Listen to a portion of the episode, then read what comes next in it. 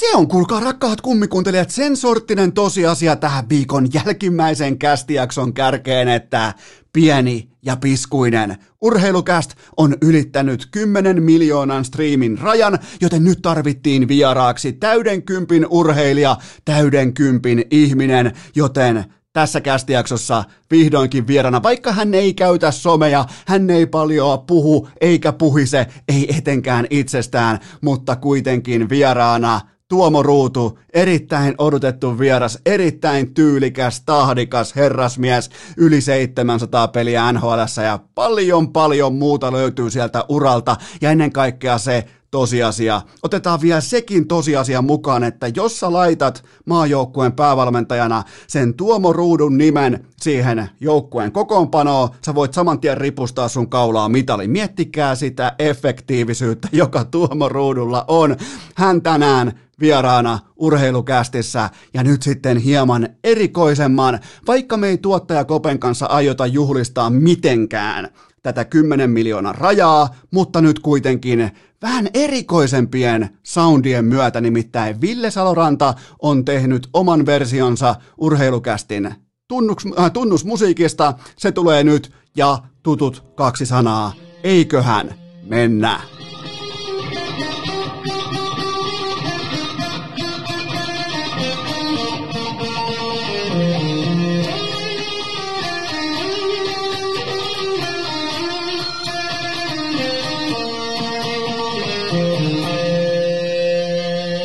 Tervetuloa te kaikki mitä rakkahimmat kummikuuntelijat jälleen kerran viikon jälkimmäistä kertaa. Urheilukästin mukaan on torstai 3. päivä joulukuuta ja mulla ja tuottaja Kopella on erittäin suuri syy olettaa, että te kaikki olette aivan täysin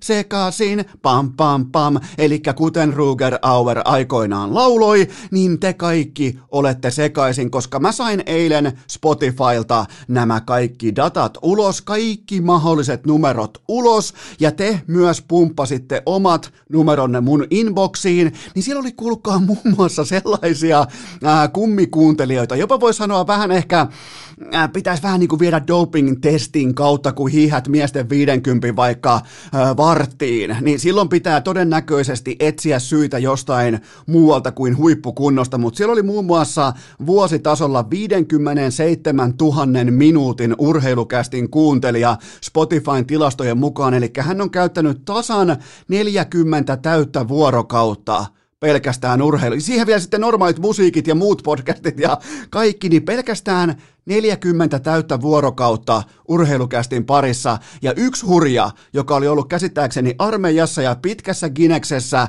plus yövartiossa kaikki tämä 21 jaksoa samaan vuorokauteen urheilukästiä. Mä en tiedä, miten se on, tai mitä jaksoja on. Mä tuossa kävin nimittäin hieman tällaista niinku, mä tein alustavan fraud-tutkimuksen, että onko tämä ylipäätään edes mahdollista, ja kyllä mä sain sommiteltua sinne sellaisia jaksoja, joita pystyy pakkaamaan samaan vuorokauteen, nimenomaan 21, mutta siinä on hyvin valittu, jos on kuunneltu kaikki nämä kyseiset jaksot sitten alusta loppuun, mutta täytyy sanoa, että te olette sekaisin.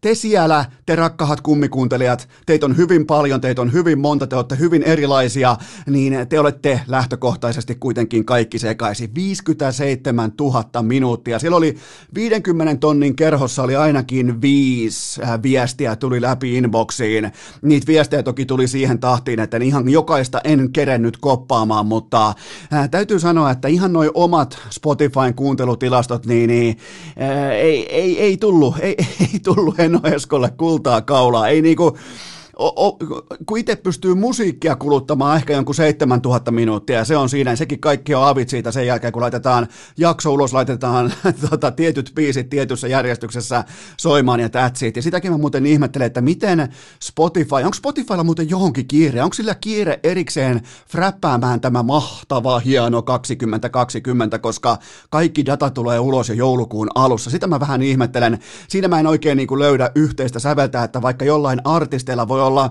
ikään kuin vuosi vasta vaiheessa, voi olla vuosi vasta, koska nythän mitattiin myös artistien, missä se on sitten ihan oikeita bisnestä olla Spotifyn listalla jollakin sijalla. Niin sitä mä ihmettelen, että jos joku nyt vaikka julkaisee vielä tähän vuoden loppuun jotain, niin sitähän tätä kyseistä artistia, sitähän puntaroidaan aivan eri vaalla kuin niitä, jotka julkaisee vaikka kevätkaudella musiikkinsa. Mutta ei ole mun homma, ei ole mun pala bisnestä, ei ole mun pala kakkua, mutta kiitoksia teille kaikille siitä, että kuuntelitte kohtalaisen massiivisesti jälleen kerran pientä ja piskuista urheilukästiä, joka on käyttänyt tähän kollektiiviseen showhun yhteensä 65 euroa mainosbudjettia. Kaikkihan tietää totta kai Kouvolan Sanomissa ja Forssan lehdessä ollut ainoat mainokset liittyen urheilukästiin siellä takapalstalla 3 rivin tekstimainoksella, ja niillä ollaan miettikää saatu kasaan jo 10 miljoonaa. Sekin on nyt osu tähän sattumalta nimenomaan tähän samaan viikkoon. 10 miljoonan kuuntelun striimauksen raja on mennyt rikki, joten jos joku miettii, että miten se jakautuu, niin 7,2 miljoonaa Spotifysta ja loput sitten iTunesista ja SoundCloudista, eli 2,8 miljoonaa, siitä syntyy yhteensä 10 miljoonaa. Mä lupasin teille silloin 4 miljoonan mittaroinnin kohdalla, kun tulee tää niin sanottu musiikkiplatina. Mä lupasin teille, että mä noteraan vasta seuraavaksi 10 miljoonaa, ja tästä voisin nyt luvata teille, että noterataan seuraavaksi vaikka 20 miljoonaa. Ei näillä ole enää mitään merkitystä, mutta kuitenkin kiva pyöriä kasikko, tai niin kuin kahdeksikko, miten se voi sanoa? 8 figuureilla. Se on muuten ainoa 8-figuuri, minkä tulee todennäköisesti elämässä saavutettua, joten ehkä ihan hyvä näin. Se sopii mulle oikein hyvin, ja se on täysin teidän ansiota. Se on teidän valinta. Kukaan ei koskaan ikinä missään olosuhteissa ei kuuntele podcastia vahingossa. Muistakaa, tämä ei ole mitään taustaradiota. Tämä ei ole mitään sellaista, että meenpä tietokoneella töihin ja laitan podcastin. Se on epäkummikuuntelua. Kyllä mä en ainakaan pysty kuuntelemaan mun suosikkikästejä en sekuntiakaan siten, että mä teen tietokoneella jotain. Pitää olla vaikka lenkillä, pitää olla maastopyöräilemässä, pitää olla Kopen kanssa kävelyllä, pitää olla luonnossa, pitää olla siivoamassa, tiskaamassa, imuroimassa. Ostin muuten Dysonin imurin. Ai herra jumala, mikä Megamanin tykki se on. Ihan oikeasti siis se. Mä en tiedä missä rolleissa mä olin yhtenä yönä, mä päätin, että nyt muuten vaihtuu vanha piskuinen 70 euroa Electroluxi, vaihtuu kunnon Dysoniin, niin mä pyörin täällä se ase kädessä, se jumalaton junta kädessä, ja mä kuvittelen, että tällä kaatuu korona ihan näillä näppäimillä. On muuten kohtalainen, mikä se on se joku Turbo Super Boost 11 Dysonin imuri, niin jumalauta se imasee. Siis täällä on maastopyörän, se on imassu jo, ja Kopekin on käynyt kerran jo siellä mankelissa, ja on muuten kunnon tykki, mutta ihan kylmästi itse asia, kiitoksia teille, olette ollut hienosti mukana taas tämän vuoden, tämä ei ole loppumassa tämä vuosi mihinkään, mullahan siis vuosi on, kuten huomaatte, niin vuosihan käytännössä on vasta aluillaan, tästä on mukava jotenkin hyökätä kohti tulevaa. Pidä varmaan jonkinlaisen joulutauon, mutta sen aika ei ole vielä. Tämä on teidän pallokenttä, tämä on teidän ansiota, että siellä on se 10 miljoonaa kasassa, ja ennen kaikkea se, että teistä löytyy näinkin pahasti sekaisin olevaa porukkaa, jotka kuuntelee täydet 40 vuorokautta tai 21 päivää, korjaan jaksoa yhteen päivään ja näin poispäin, niin niitä on komea kertaalleen vuoteen lukea, mutta ei täällä sen takia olla. Ei siis täällä ei olla minkään numeraalien tai tilastojen tai sijoitusten takia, vaan täällä ollaan ihan kylmästi vain sen takia, että mulla on ajatuksia. Muistakaa, se alkuperäinen urheilukästin pohjakivimuuri on se, että mä ajattelen teille urheilusta ääneen. Ja se on sitten taas teidän valinta, että haluatteko te kuunnella erikseen näitä ajatuksia, joita mä tässä jaan nyt. Tälleen mä suurin piirtein, kun mä kävelen pitkin kämppää, vaikka kun mä herään keitän Wilsonit, sen jälkeen lähden kävelemään ympäri kämppää. Jos ei podcastia, jos ei urheilukästiä olisi olemassa, mä hyvin todennäköisesti pohtisin mielessäni, pallottelisin näitä samoja asioita. Ehkä olisin aikoinaan käynyt vaikka suoltamassa muutaman ajatuksen vaikka Twitteriin tai johonkin muualle, mutta tämä on mun tapa toimia, ja muistakaa, se on joka ikinen kerta. Se on teidän päätettävissä, että meneekö urheilukäst jatkoon vai eikö se mene. Muistakaa, kuuntelija on kuningas sekä kuningatar, ja se lähtee kaikki siitä napin painalluksesta, jota te olette päättäneet tehdä jo 10 miljoonaa kertaa. Mutta nyt kuitenkin ensimmäiseen aiheeseen, otetaan vielä sykkeet ylös.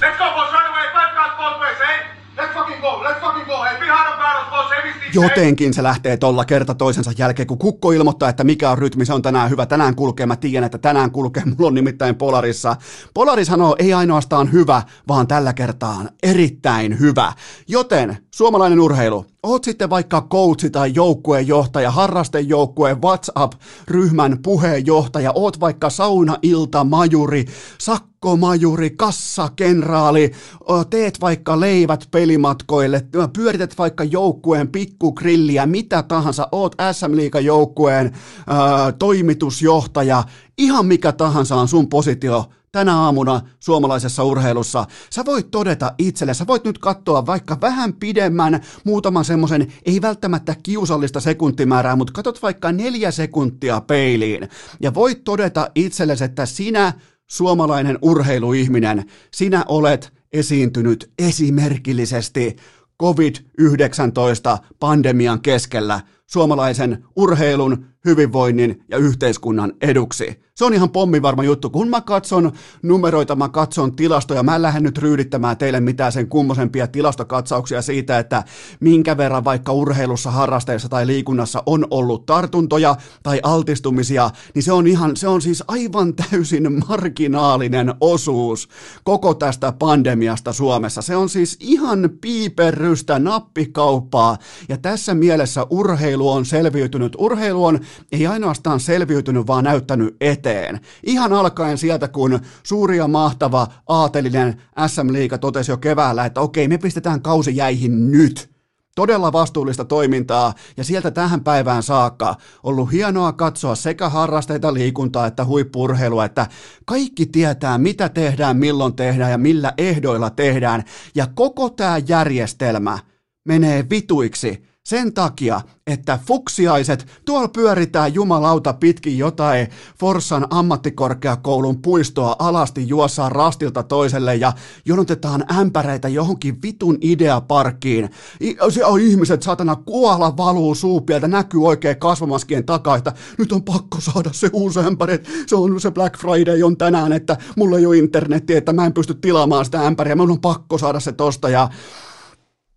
Niissä kuvissa, missä on ne ämpärijonot ja missä on kaikki nämä saatanan farssit tapahtunut ja on pietty fuksiaisia ja tavallaan fuksiaisia junnuja, näitä lapsia mä en halua laittaa tavallaan, tämä ei ole niiden pala kakkua, mutta aikuiset ihmiset, jotka jonottaa ämpäreitä Black Fridayna 2020 keskellä pandemiaa, niin ne on niitä asioita, mitkä pistää jopa, ei välttämättä vihaisuuden puolelle, mutta vähintäänkin pettymyksen puolelle. Mä yritän olla ei-vihaisessa tilassa, vaan pikemminkin pettyneessä tilassa sitä kohtaa, että miten tapahtuman teollisuutta, miten esiintyvää viihdettä ja miten urheilua kohdellaan samana.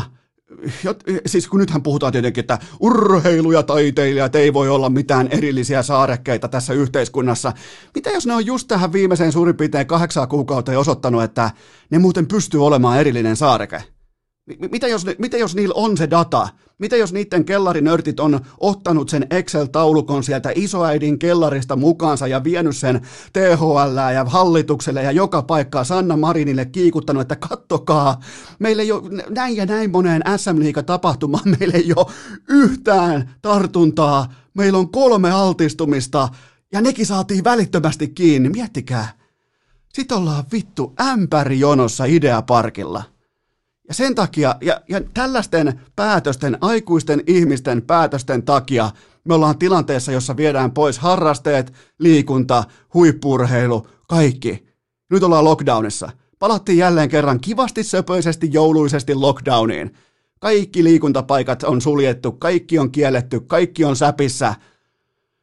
Kun kukaan ei uskalla sanoa ääneen sitä tosiasiaa, että ne tartunnat lähtee niin suurin piirtein ehkä 2 tai 3 eri paikasta tässä maassa liikkeelle, that's it, game over, joten mutta urheilu, te olette tehnyt todella hyvin, ja varsinkin liikunta, harrasteet, kaikki, todella hyvää, esimerkillistä duunia näinä aikoina, milloin ei ole mitään voitettavaa, ei ole minkäännäköistä mitalia tai arvostusta tienattavissa, ja silti suomalaiset harrasteet, liikunta, huippurheilu, aivan fantastista, eteenpäin katsomista, eteen näyttämistä tässä saatanan ämpärikansassa, ämpärikansan keskellä, joka ei ansaitse yhtään mitään.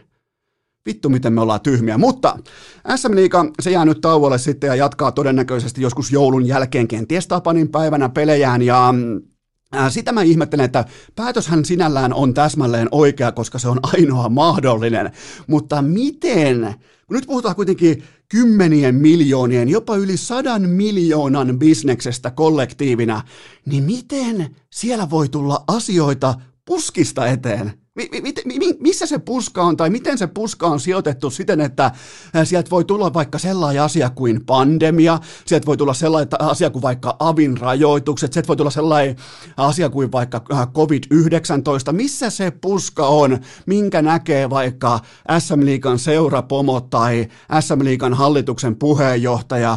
Miten tällainen tilanne voi tulla puskista esiin, kun siihen on valmistauduttu jo 8 kuukautta. Päätökset edelleen, mä toistan, oikeita, mutta tämä viestintä, tämä kielii epävarmuudesta, heikosta johtajuudesta, kysellään, arvotaan, pohditaan, väistellään, kaikkea tätä. Selkeä kummolatyyppinen linja, me tehdään nyt näin, mun johdolla, homma on selvä, mennään eteenpäin, joulupäivänä jatketaan, tapaninpäivänä jatketaan, me toimitaan nyt näin, meni syteen tai saveen, me ei tulla edes spekuloimaan sillä, että me pelataan tyhjille katsomoille, koska me mennään koko saatanan kioski välittömästi konkurssiin, meiltä loppuu maksukyky. Niin ei sitä tarvitse, sitä asetelmaa ei tarvitse kellekään, ei edes forssalaisille, sitä ei tarvitse tai vaalalaisille tai paltamolaisille, niin sitä ei tarvitse mitenkään alleviivata, mikä se asetelma on. Se on do or die, kun puhutaan taloudesta. Joten mutta miten tällainen löysä viestintä voi mennä näin vaikeina aikoina läpi, että jokin asia iskee puskista? Mikään ei ole, siis absoluuttisesti mikään ei ole iskenyt puskista viimeiseen tuommoiseen 4 kuukauteen suomalaisessa jääkiekossa. Absoluuttisesti mikään, mikä liittyy koronaan, covidiin, pandemiaan, kaikkiin näihin rajoitteisiin, ohjeistuksiin, säännöstöihin, näihin kaikkiin. Kun aletaan vetämään tällaisia pusikkokortteja sieltä vähän klubitakin rintataskusta, niin se taas kielii heikosta valmistautumisesta, löysästä johtajuudesta, vastuun siirtelystä vaikka aluehallintoviranomaisille, kaikille näille. Hei, te olette priva business, te olette osakeyhtiö, se vastuu on teillä. Sieltä pitää löytyä se viestintä, sieltä pitää löytyä se johtajuus näillä hetkillä. Ei tässä ole mistään sen kummosemmasta kyse. Hyvä. Olipas muuten tuolla Jari Kurrimainen vahingossa tullut hyvä, mutta nyt on jotenkin on hyvä. Siis kaiken kaikkiaan on hyvä fiilis, hyvä lähteä tästä eteenpäin.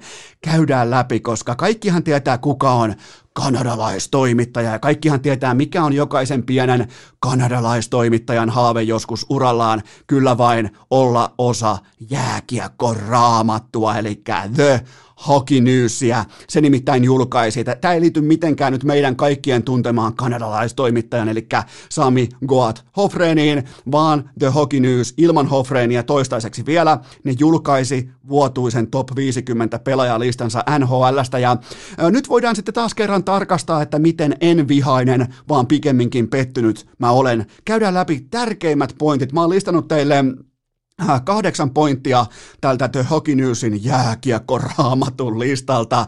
Mulla on sellaisia noteerauksia erikseen perattu esiin tästä kokonaiskalasta, jättimäisestä valaasta, jos tavoitteena on jääkiekossa voittaminen. Ei siis lippujen myynti, ei pelipaita myynti, ei fanikrääsä myynti, ei vaikka NBCin primetime-ottelut, ei tällainen viihdekatsaus, ei dynaamisuus, energisyys tai ilotulitteet. Mun tavoitteena on nyt voittaa. Joten siellä 1 kärjessä Nathan MacKinnon yli Connor McDavidin, ja mä olen tämän asian kanssa sinut, koska Nathan MacKinnonin jääkiekko tällä hetkellä molempiin suuntiin johtaa todennäköisemmin voittavaan lopputulokseen kuin Connor McDavidillä. Tämä on kova paikka varmaan kaikille, kun lähdetään, siis kun miettii, että ketä tässä nyt pitää oikeasti laittaa paremmuusjärjestykseen, kun nämä on siis jotain täysin uskomatonta kumpikin.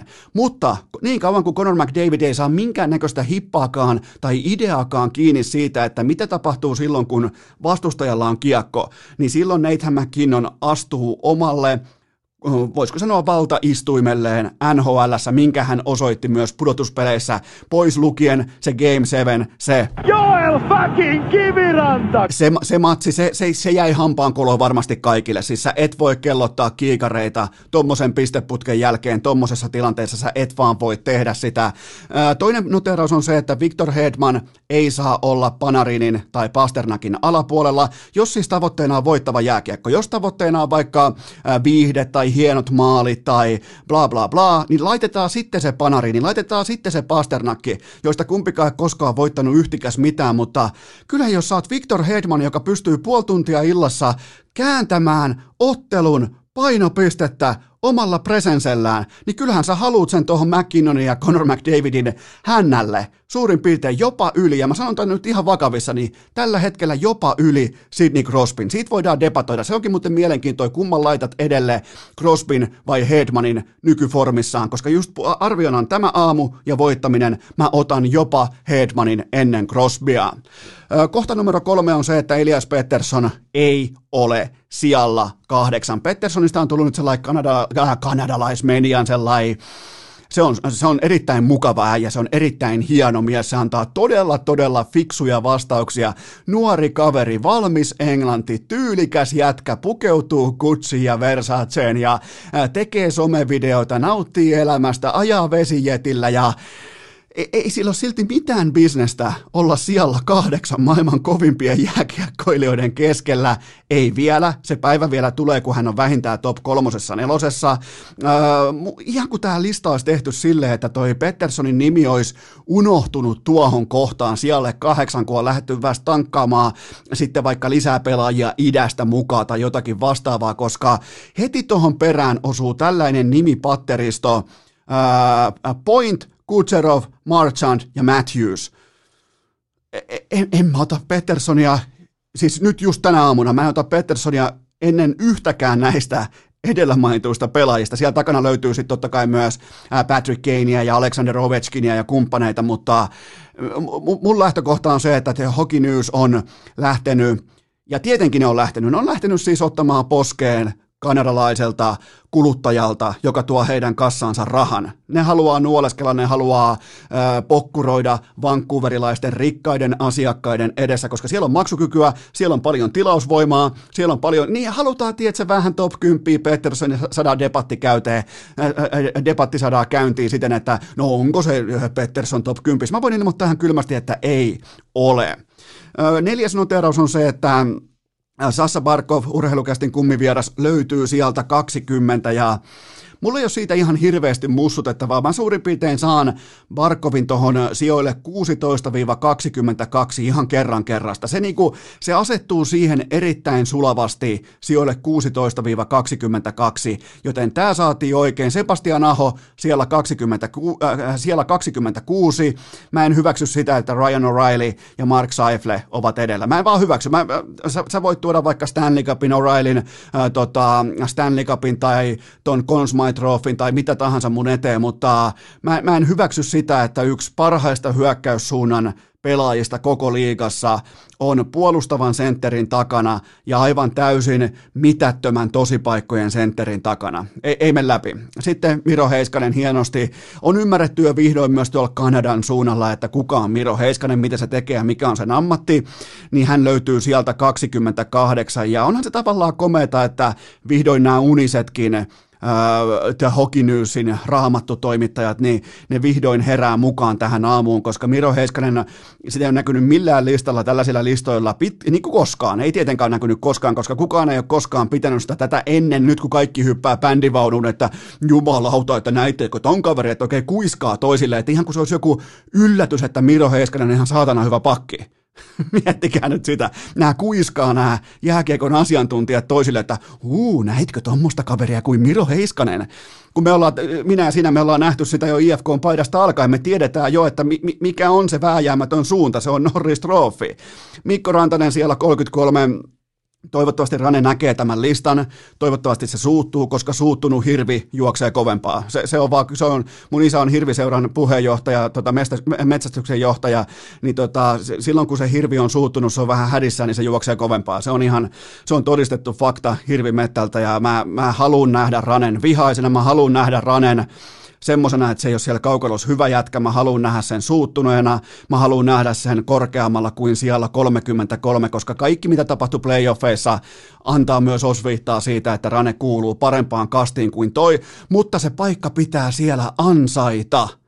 Ole terve, pelaa hyvin, pelaa laadukkaasti ja ole suuttunut, koska vielä kerran suuttunut hirvi juoksee kovempaa. Sitten mielenkiintoinen haku löytyy, tämä viimeinen noteraus numero 8 on se, että Patrik Laine löytyi sieltä 46 ja sieltä löytyy takaa muun muassa vaikka Mika Paltamolaisen Ritvan poika Mika Zibanejad ja Laine, mitä mieltä te olette? Onko top 50 pelaaja NHL:ssä? Onko todella top 50 pelaaja sillä yksittäisellä yhdellä aseella, joka nyt tällä kertaa ei ole keltainen lampo, vaan se on se laukaus? Onko top 50 pelaaja?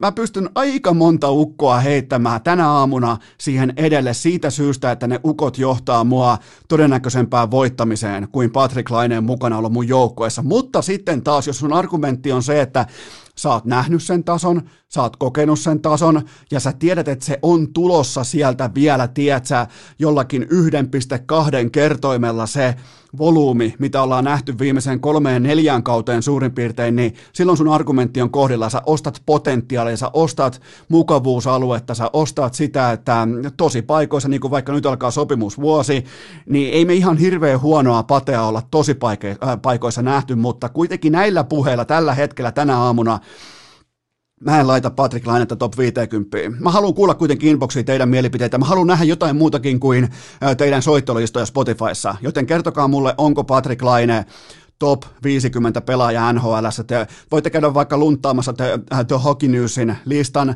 Se löytyy pitkin internettejä. Niin mä en pysty laittamaan Patrik Lainetta. Mä en edes pysty laittamaan New York Rangersin supertähtisentterin edelle häntä, eli Zibanejadia. Mä laitan Zibanejadin ihan selkeälläkin marginaalilla laita Laineen edelle, mutta mä ymmärrän sen, että mikä Laineessa nostaa ja vivuttaa sitä ylemmäs ja ylemmäs. Mutta tämä on ehkä mielenkiintoista. Tämä tekee just Laineesta sen, me ei saada siitä otetta. Se on kuin pien meritaimen, kun se pitäisi palauttaa takaisin mereen, niin sä et oikein voi ottaa edes otetta, sun pitää pitää kuin kukkaa kämmenellä, ja sen jälkeen se voikin luikahtaa välittömästi pois. Sä et niinku oikein välttämättä edes tiedä, että mitä se sun käsissä oleva on, kun sulla on Patrik Laineen pelaajakortti. Joten kertokaa mulle, onko Laine top 50 pelaaja mun papereissa ei ole. The Athletic. Vielä viimeinen aihe tähän ensimmäiseen segmenttiin. The Athletic julkaisi mielenkiintoisen listauksen, eli The Athletic on tällainen niin kuin tilauslähtöinen urheilumediajulkaisu, joka siis, no okei, ei mennä siihen mitä se on, mun mielestä se on fiksu idea, mutta toivottavasti ne pystyy myös tulemaan elossa läpi näiden vaikeiden aikojen, koska niillä on laatua, niillä on substanssia, niillä on osaamista, mutta siellä tehtiin mielenkiintoinen listaus siitä, että kenellä on juuri nyt suurin treidivalue NHL:ssä. Eli kerrotaan nopeasti, että mitkä asiat vaikuttaa treidivalueeseen. Se, että mikä on sun sopimus nyt, ootko sä ryöstö, ootko sä ylipalkattu, mikä on sun ikä, mikä on sun potentiaali, mikä on sun absoluuttinen pelillinen taso juuri tänä aamuna. Ja ei varmaan tarvitse erikseen edes kertoa, että kuka on pakkien listan ykkösenä, kyllä vain Suomen oma poika Miro Heiskanen ohi Cale Makarin. Ja nyt alkaa niinku vihdoin tuntumaan siltä, että tämä niinku amerikkalainen ja kanadalainen media katsoo vihdoin samaa jääkiekkoa kuin minä ja sinä. Mehän ollaan pitkään jo tiedetty, tässä ei ole mitään uutta urheilukästin kuuntelijoille, että Miro Heiskanen on totuus, mutta vihdoin muutkin alkaa, jopa unisetkin alkaa huomaamaan, että juman kautta, että toi poikahan on totta tosiaan se totuus tälle liigalle seuraavat 13 vuotta suurin piirtein. Joten ihan itsestään selvää, toi muuten mielenkiintoinen jako, että Heiskanen ohi Cale Makarin, koska mä pystyisin myös kuuntelemaan argumentteja siitä, että miksi se olisi Makar. Mutta mä otan kuitenkin nuoremman Heiskasen, mä laitan sen kärkeen ohi Makarin. Jotain kaiken maailman dalineita tai kumppaneita, niin mä en edes harkitse. Mä en näe lentoa, mä en näe tanssia, mä en näe balettitanssijan askellusta, tietsä, kaunis musiikki soi taustalla ja Miro Heiskanen tanssii läpi kentää ja tekee mitä haluaa ja saa kaikki muut näyttämään kaljaliikan pelaajilta. Se on hänen kykynsä ja sitä ei ole kellään muulla näistä nuorista pakeista, joten tässä ei ollut urheilukästin kuuntelijoille mitään uutta tietoa. Nyt pidetään pieni tauko ja mennään eteenpäin. Urheilukääst! Ei aina paras, mutta joka ikinen kerta ilmainen! Tässä puolestaan onkin sitten teille kaikille kuranttia, relevanttia, uutta tietoa, koska tämä on kaupallinen tiedote ja tämän tarjoaa elisa.fi eli Elisa verkkokauppa ja nimenomaan osoite elisa.fi kautta urheilukääst, koska homman nimi on nyt se, että sinne on nostettu jouluspesiaali kampanjoihin 8 tuotetta. Ne kaikki on mun poimintoja, ne on tehty yhteistyössä Elisan kanssa, ne löytyy osoitteesta elisa.fi kautta urheilukääst ja mä olen nimittäin tehnyt ostoksia, se ei ollut äskeinen imurikauppiassegmentti, vaan se on nimenomaan se, että mä olen ostanut tänne himaan TP-linkin Deko-järjestelmän. Saatat nyt vähän pohtia, että mikä se mahtaa olla, mikä helvetti on Deko-järjestelmä, niin se on niin sanottu, miten sitä voisi sanoa, vähän niin kuin jatkotikkaat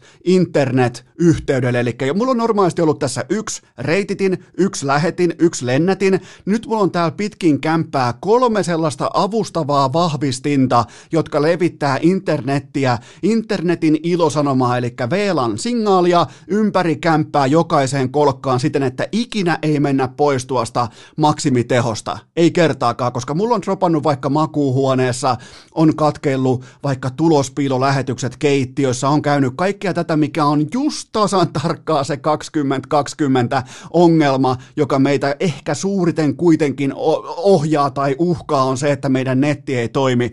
Joten käy ostamassa TP-linkin dekojärjestelmä, todella helppo asentaa, jopa mäkin ei tarvinnut hakea Setätammukan hyllyltä ATK-ajokorttia, meni todella kivuttomasti kaikki maaliin. Ja nyt ne puksuttaa täällä ne 3 erillistä Dekon internet-vahvistinta pitkin kämppää. Ne tuo enemmän potkua vaikkapa TV-nettiyhteyteen, ne tuo enemmän potkua just vaikka keittiö, jos vaikka ottaa vaikka aamu Wilsonit, katsoo NFL-matsia niin kuin tänä aamuna ja näin poispäin. Aivan siis ehdoton, siis mä en edes...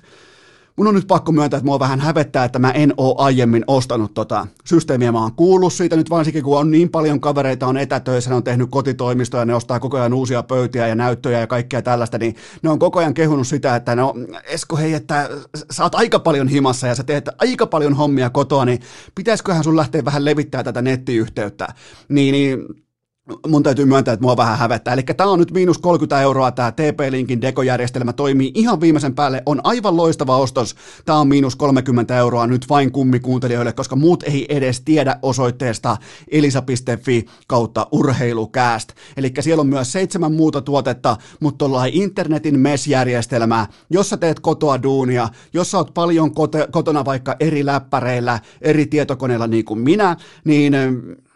Sulla ei ole tekosyitä,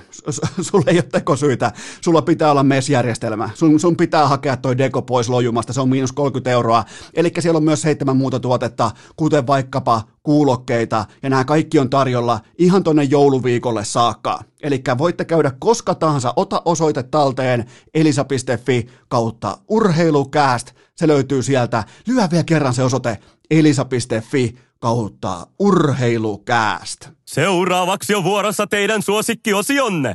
Urheilukäästin osittain itse keksitty QA, johon juuri sinä voit lähettää oman kysymyksesi. Ja sittenhän me rouhaistaan tuottajakopen 10 miljoonan kuuntelun kysymysrepusta, legendaarisesta kysymyskassista. Ensimmäinen kysymys pöytään, koska nyt on sitten lajikirjo sekaisin. On laidasta laitaan, ottakaa epämukava asento, koska tästä tulee maksimaalisen kiusallista. Lähdetään ensimmäisen kysymyksen kautta louhokselle. Onko Sami Lepistö oikea mies korvaamaan Bobi Lehtosen? No tullaan, jos sopii, niin tullaan nyt ikätoveria, tullaan 84 ikätoveria sen verran vastaan, että hän on vähiten väärä mies korvaamaan Bobi Lehtosen, koska kukaan näissä puitteissa, näillä budjeteilla, näillä pelaaja tavallaan niin kuin markkinatilanteilla, kukaan ei pysty korvaamaan Bobi Lehtosta. Ja kun mä sanon, että kukaan, niin mä myös tarkoitan sitä, että ei Euroopan mittakaavassa, ei yksinkertaisesti kukaan.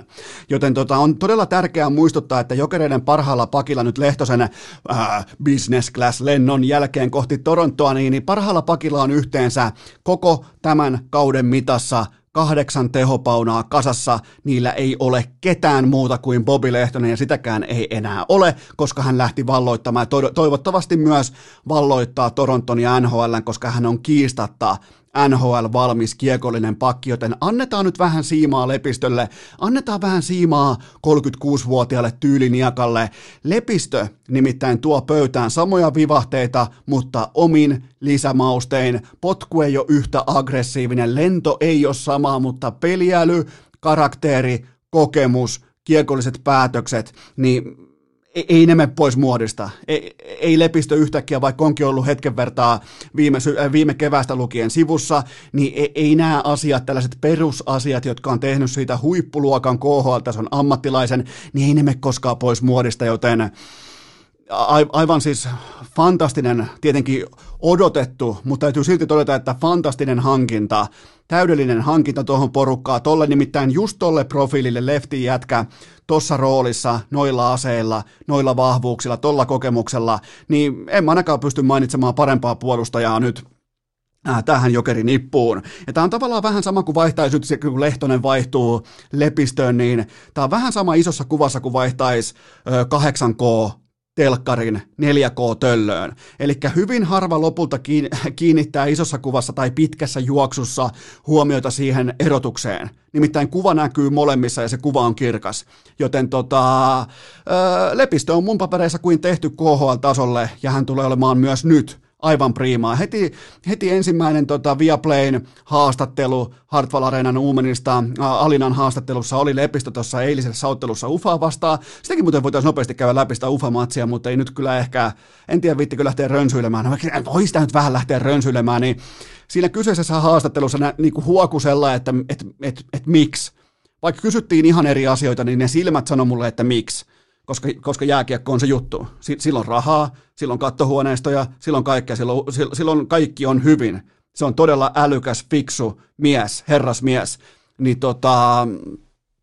niistä silmistä näkyy se, että se jääkiekko on se juttu ja se juttu viedään iän myötä, isäaika koputtaa ovea ja se vie sen joskus pois ja Lepistö tiedostaa sen, joten niissä silmissä oli sitä oikeanlaista poltetta just tähän tilanteeseen, joten hän tulee olemaan, Jokerifanit tarkkana, hän tulee olemaan ihan absoluuttista priimaa teille koko tämän loppukauden, kun hän hyppää todennäköisesti 21. päivä askiin. Ja tuosta Ufa-pelistä vielä sen verran, niin jos mä olisin Jokerifani tänä torstai-aamuna, niin mä olisin rohkaistunut siitä, että kuinka eri tavoin tuo joukkue voi voittaa. Se voi voittaa kliinisen puolustuspelin kautta, se voi voittaa tiiviin viisikon kautta, se voi voittaa huikaisevan yksilötaidon kautta, just joku Brian O'Neill kumppanit, Mr. Helsinki, se voi laittaa shutdowniin koko KHL:n kenties parhaan hyökkäysketjun, joten sieltä löytyy tapoja.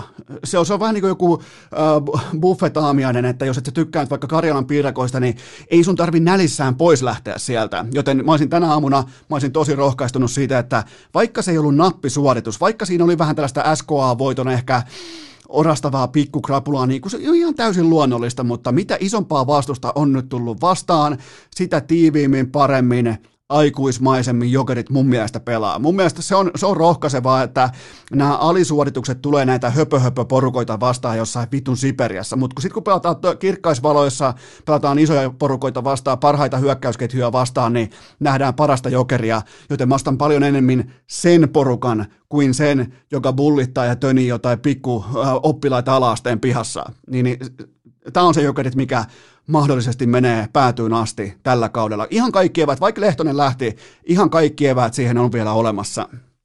Seuraava kysymys. Oliko Helmareiden Skotlanti-voitto vuoden sykähdyttävin urheilutapahtuma? Totta kai oli. En pysty välttämättä edes mainitsemaan jotakin muuta urheilutapahtumaa, joka olisi. Tokihan meillä siis urheilukästin mulla ja mun inboxissa ja meillä kummikuuntelijoilla, niin kyllähän meillä on siis monia omia sykähdyttäviä urheilutapahtumia, mutta jos mietitään ihan pakataan siis huippu-urheiluvakuumiin, niin tuossa oli kuitenkin kyse, oli käytännössä niin kuin toi naamamaali, toi Amanda Rantasen oikeastaan niin kuin naamamaali, Jumalan naama, niin se varmisti enemmän tai vähemmän kisapaikan, arvokisapaikan, joten totta kai se on, ja vielä miten se tuli ja minkälaisen mankelin alta Suomi nousi sieltä ja vieraskenttä Skotlanti ennakkosuosikki ja siihen sitten 1-0 voittomaali ajassa 95 minuuttia tai vastaavaa, niin siinä oli sankaritarina. Se oli siis tosi, ja muutenkin, en mä voi sanoa siihen mitään muuta kuin, että ihan selkeästi koko vuoden tärkein, varsinkin kytkin hetken pelaaminen, niin kyllä se oli tossa.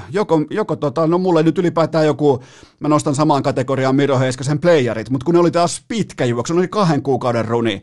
Ja tää oli sitten, tää runi oli suurin piirtein ehkä 26 sekuntia. Tämä kyseinen hetki omasta päästä, kun lähdettiin rakentamaan ja sen jälkeen tultiin ja koitettiin ratkaista siitä läpi ja jostain se pallo pomppaakin omaa naamaa ja menee sen jälkeen maaliin, niin totta kai. Eli nyt on Suomella sitten, Helmarit on tällä hetkellä lohkon piikissä tasapisteessä Portugalin kanssa ja jäljellä on Portugali kotona ja Kypros vieraissa, eli Portugalista ihan mitä tahansa, niin se on siinä.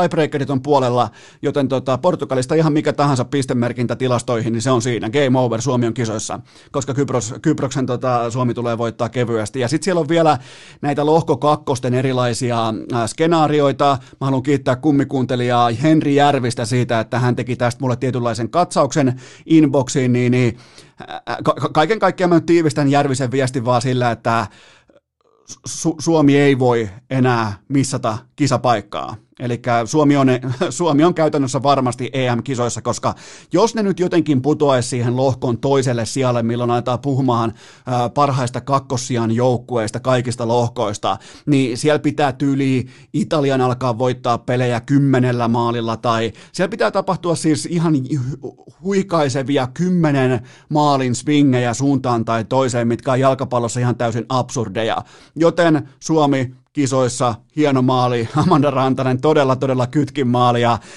no, siis jotain tuollaista erikoista pitää tapahtua, kun sä et välttämättä ole ennakkosuosikki, sä et välttämättä pysty talentilla koko ajan mätsäämään vastustajaa, niin jotain erikoista pitää tapahtua ja jos se on naamamaali, mikä tarvii tolloin tehdä, niin se tehdään ja Suomi on kisoissa. Siis kaikki ne sekunnit, mitä mä oon katsonut Suomen pelaamista näissä karsinoissa, mitkä on tullut Yleltä, niin siis nehän on ollut äärimmäisen tiivis porukka, joka jatkuvasti ihan selvästi tiedostaa, mitä tekee joukkuetoveri, mihin suuntaan ollaan menossa, mihin tämä kollektiivi etenee. Ja sitä on hieno katsoa. Siis sitä, että kaikki tiedostaa sen oman tilanteensa ja sen, että tuossa ollaan yhdessä menossa kohti jotakin suurta. Niin hieno homma. Onnittelut Suomen joukkueelle, onnittelut Suomen sekä joukkueelle että faneille ja kaikille. Siis toi on ollut vaikeina aikoina keskellä pandemiaa erittäin kova suoritus, joten sinne nyt vaan useampi palkinto kertalaakilla. Koska ei ole, siis vaikka olisi ollutkin ihan kaikki urheilu normaalisti ympärillä, niin nämä on niitä kovia juttuja, kun ollaan tärkeimmissä peleissä vieraskentällä parhaimmillaan tarvittavilla hetkillä, niin niitä hetkiä pitää arvostaa.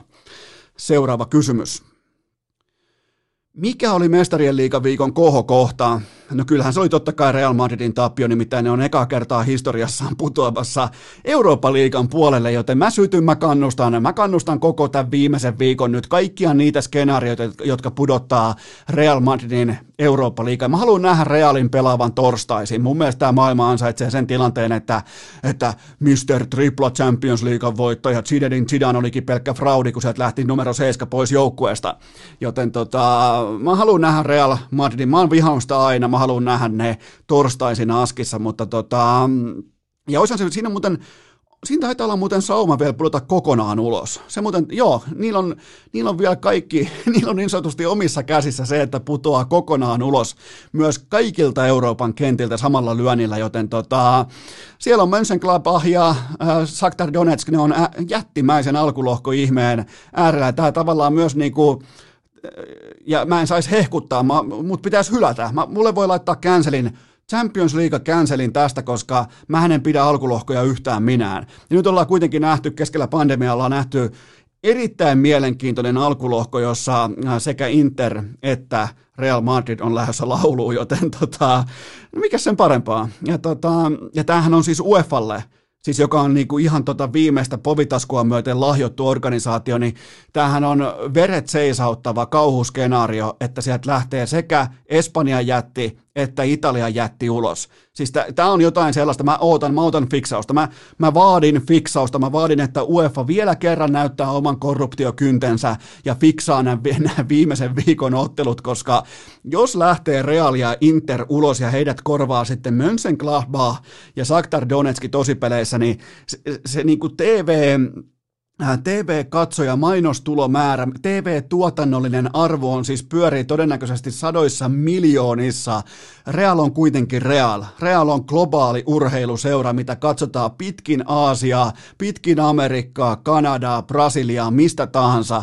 Ja jotain Mönchengladbachia ei osaa siis kukaan edes ääntää Saksan ulkopuolella, Donetskista puhumattakaan.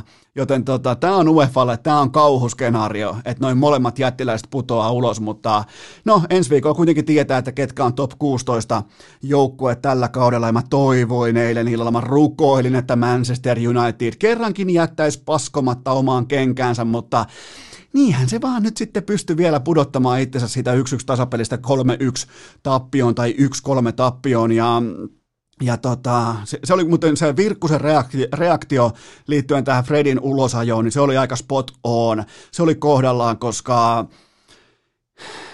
ei siis joukkueen pelutuksesta, on laji sitten mikä tahansa, niin joukkueen päävalmentaja, manageri, päätösvallassa oleva aikuinen ihminen ei voi jättää aikapommia tikittämään kentälle tolla tavalla.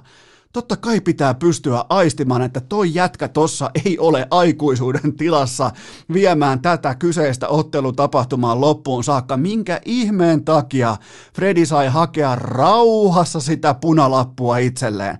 Se käänsi kaikki kivet, jotta se saisi Manchester Unitedin alivoimalle pelaamaan, ja lopulta myös sai. Peli oli ohi. Ihan käsittämätöntä joukkueen johtamista, ja kun puhutaan kuitenkin niin kuin aikakaudesta, kun on enemmän vaihtoja ja kaikkea, on tilaa, on ratkaisumalleja, on joka lähtöä on, niin ei, siellä on keltaisella kortilla, vetää sukille joka tilanteessa ja hävitään.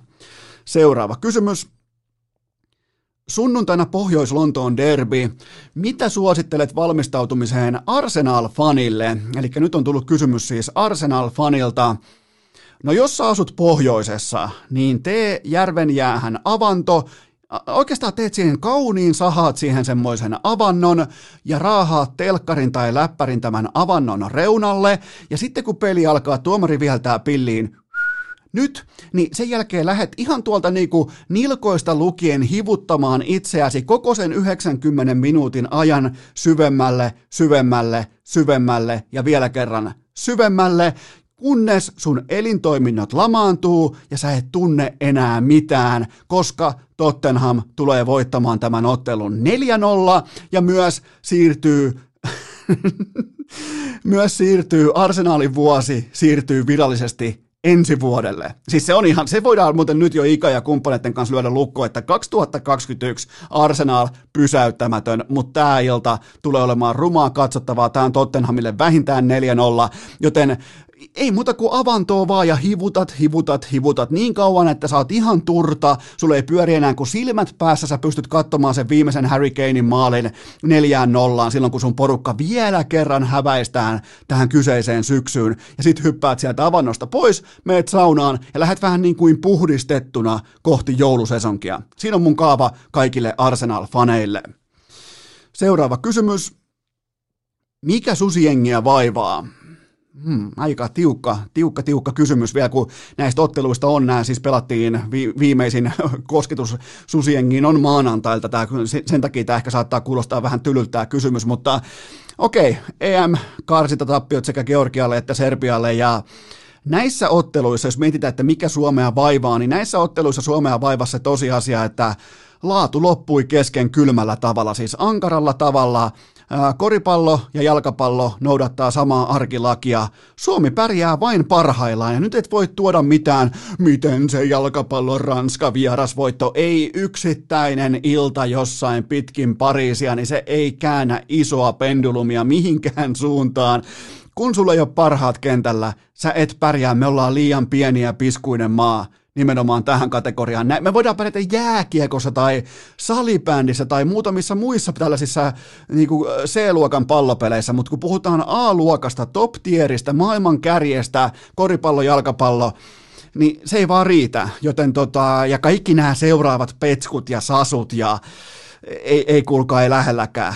Ei edes samassa liikuntasalissa. Muistakaa sitä aikaa, kun Petteri Koponen ja Sasu Salin löi itsensä läpi maajoukkueessa, niin nehän oli ihan valmiita ukkoja astumaan jo Euroopan kentille.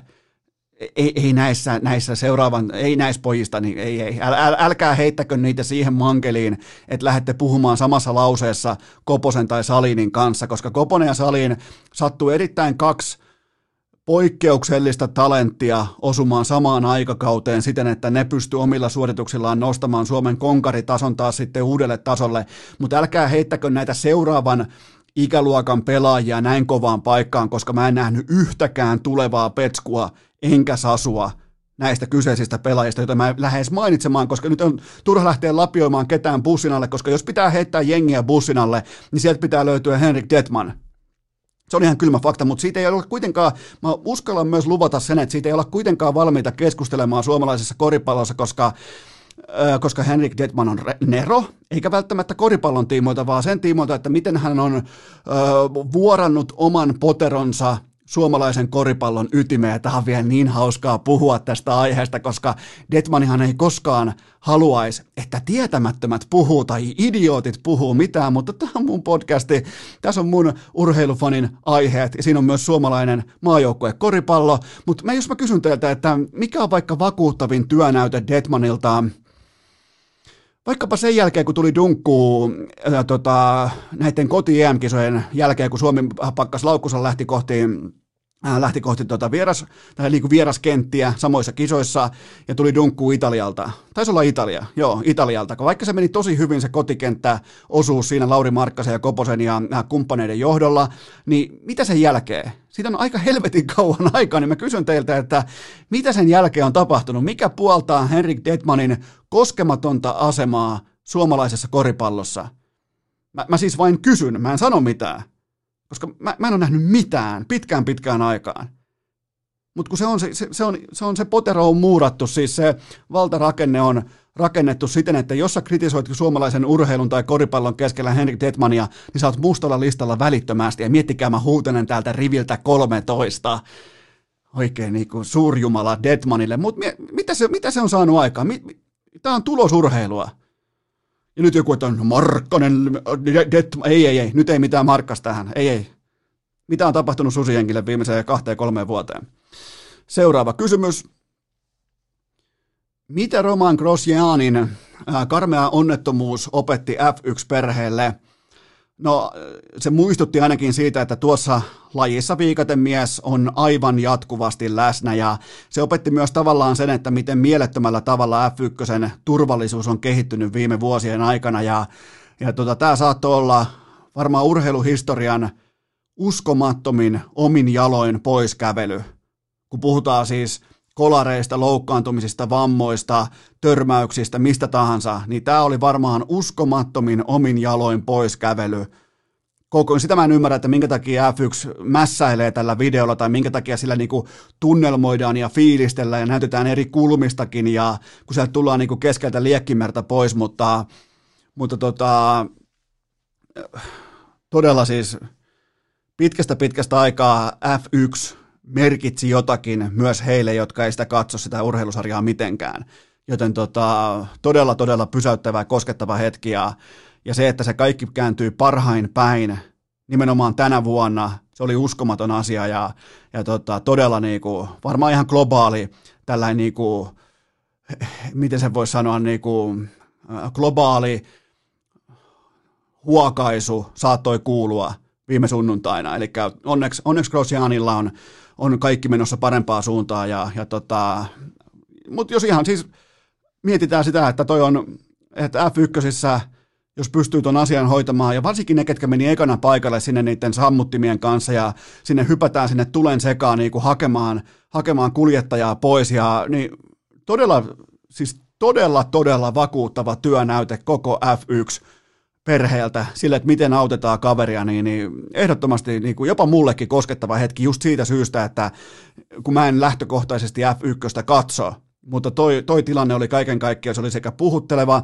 se oli sekä tapahtumien kulun tiimoilta, se oli uskomaton ja lopulta se oli myös sitten, se oli tietyllä tapaa toiveita herättävää, että kenties F1 on löytänyt sellaisen paikan, että se pystyy selviytymään näistä tällaisista tragedioista, jotka sitä lajia väistämättäkin seuraa. Koska tahansa voi tulla toi sama pommi eteen, samanlainen tälli eteen, että kaikki räjähtää, pamahtaa, bensat palaa, niin mitä tapahtuu sen jälkeen, niin kaikki meni niin nappiin kuin voi vaan ikinä mennä ja uskomaton asia kaiken kaikkiaan.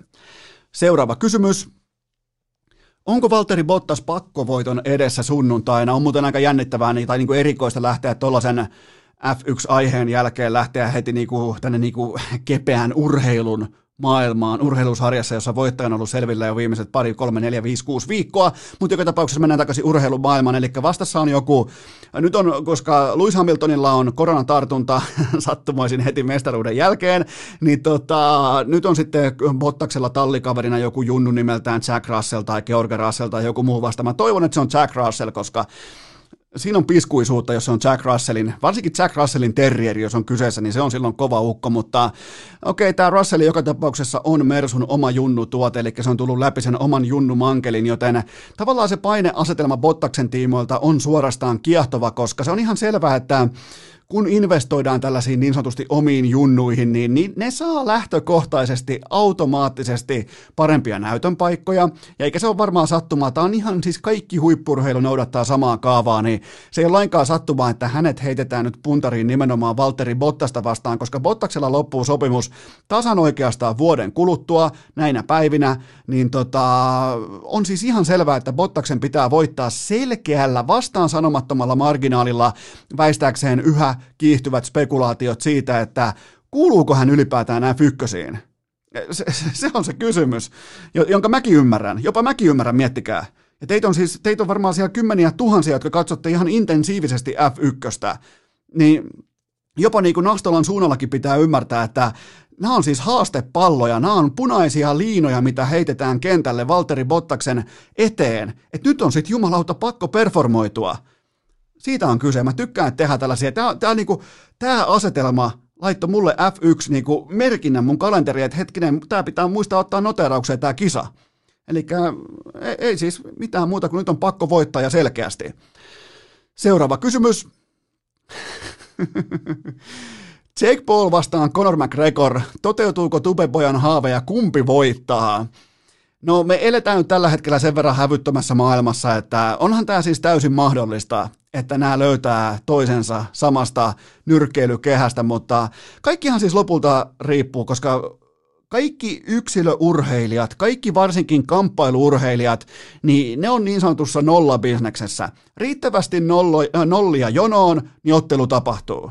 Se on vaan kylmä taloudellinen fakta, että riittävästi lyö niitä nollia peräkkäin, niin jokainen kamppailuurheilija tulee takaisin vaikka eläkkeeltä tai tauolta tai boikotista tai protestista tai mistä tahansa positiosta tulee takaisin kehään, häkkiin, mihin tahansa, kun hintalappu on oikea.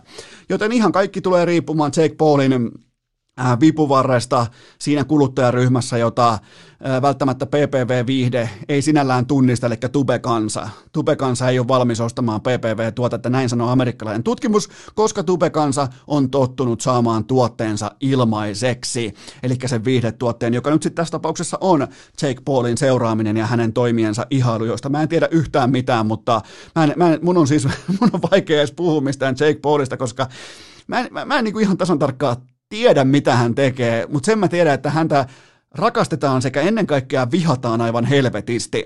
Joten tämä ei kuitenkaan, todennäköisesti tämä ei toteudu siksi, että hintalappu tulee olemaan liian laiha, koska Conor McGregorilla on nykyään liikaa rahaa ja sillä on liikaa hävittävää nimenomaan uskottavuuden tiimoilta tässä kyseisessä matchupissa, mutta eiköhän Jaska Pauli kohtaa nyt sitten KSIin, joka on myös jonkin sortin YouTubettaja tai jopa veljensä Logan Paulin. Tämä Logan Paul muuten, siellä on kovaa trash talkia tällä hetkellä Evander Kanein välillä, eli NHL:n San Jose Sharksin hyökkääjä Evander Kane on nyt haastanut Logan Paulin nyrkkeily otteluun ja tällä hetkellä hän Kane on jo nyt voittaja, koska se pääsee, Kanehän tykkää somesta ja se tykkää cloudista ja se tykkää siitä, että hänet noteerataan, se tykkää likeistä ja se tykkää pitää rahatuppoja IG-kuvissaan esillä, joten se on voittanut jo nyt tämän kyseisen ottelun, koska se on päässyt Logan Paulin tällaiseen se on päässyt Logan Paulin suuhun, eli Logan Paul kampanjoi Evander Kanein somepresensen puolesta tällä hetkellä voimakkaasti ja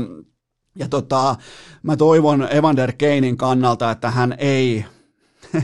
hän ei joudu samaan nyrkkeilykehään, koska se mikä on paha näissä Paulin veljeksissä, niin nämä harrastaa ihan oikeasti niin kuin ei välttämättä kilpaurheilua, vaan ne harrastaa ihan oikeasti nyrkkeilyä, siis että siinä mennään johonkin suuntaan, että sitä tehdään ihan oikeiden valmentajien johdolla. Sä voit olla tubettajista ihan mitä mieltä tahansa, mutta jos ne harrastaa vaikka 10 vuotta nyrkkeilyä, niin sä voit olla kuinka kovasisuinen vaikka vasen laitahyökkäjä NHL tahansa, mutta nyrkkeily on kuitenkin nyrkkeily, ja mä toivon, että Evander Kane ei käy ottamassa Nate Robinsonin kohtaloa itselleen.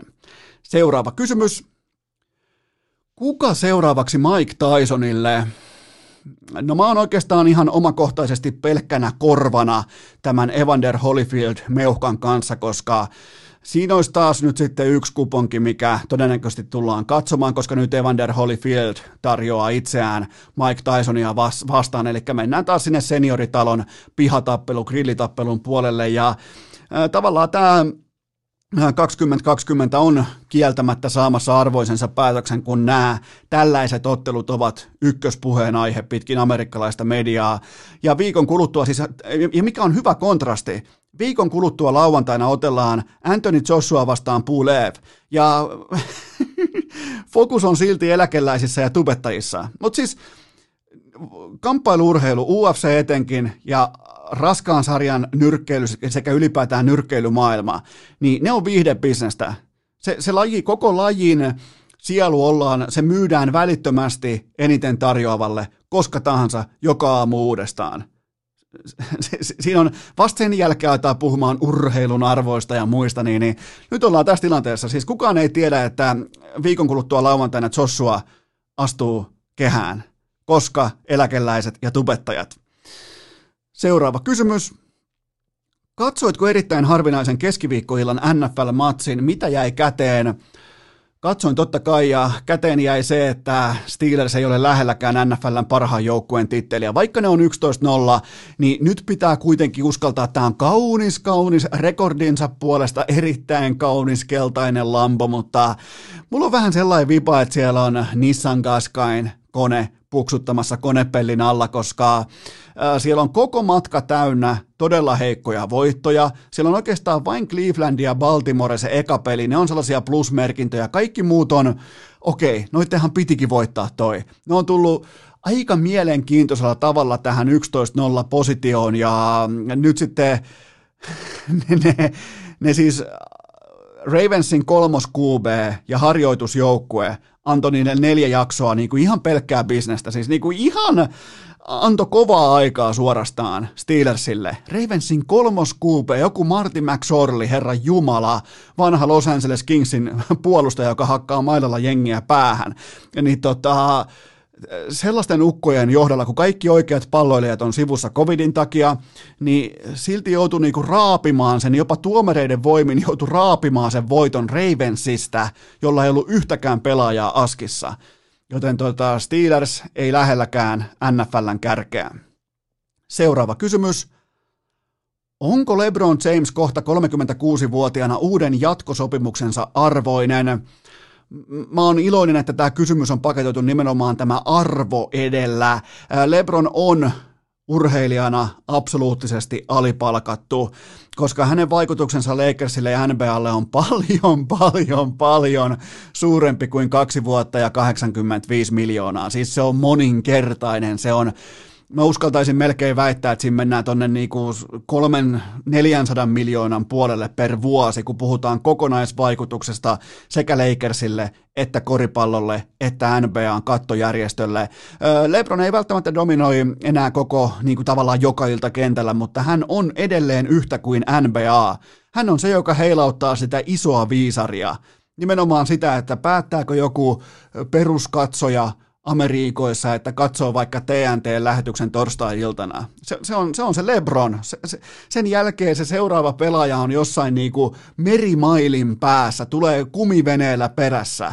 Siinä on asetelma, LeBron on yhtä kuin NBA. Mä en välttämättä tykkää siitä, mutta tilanne on mikä se on. Ja nyt mä suosittelen kaikkia jo valmistautumaan LeBron ja Broni narratiiviin. Eli hänen vanhin poikansa valmistuu lukiosta kesällä 2023, ja silloin periaatteessa, jos kaikki menee nappiin ja tulee nämä uudet, heitetään tämä idioottimäinen one and done sääntö helvettiin NBAsta, niin tavallaan Broni pystyisi listautumaan NBA-draftiin, joten silloin me saataisiin ehkä tämä ESPN:n unelma, Bleacher Reportin unelma toteutumaan siitä, että LeBron ja Broni kohtaa toisensa tai jopa pelaa samassa joukkueessa NBA-parketilla, joten heijaa. Mutta siihen kannattaa nyt jo valmistautua, niin ei tule sitten puskista 2023. Siitä tulee nimittäin pikkusen lyijyinen aika, kun LeBron, hei herranjumala. Mutta joo, mä oon valmis kaikkeen. Seuraava kysymys. Russell Westbrook treidattiin John Walliin ja ykköskierroksen varaukseen.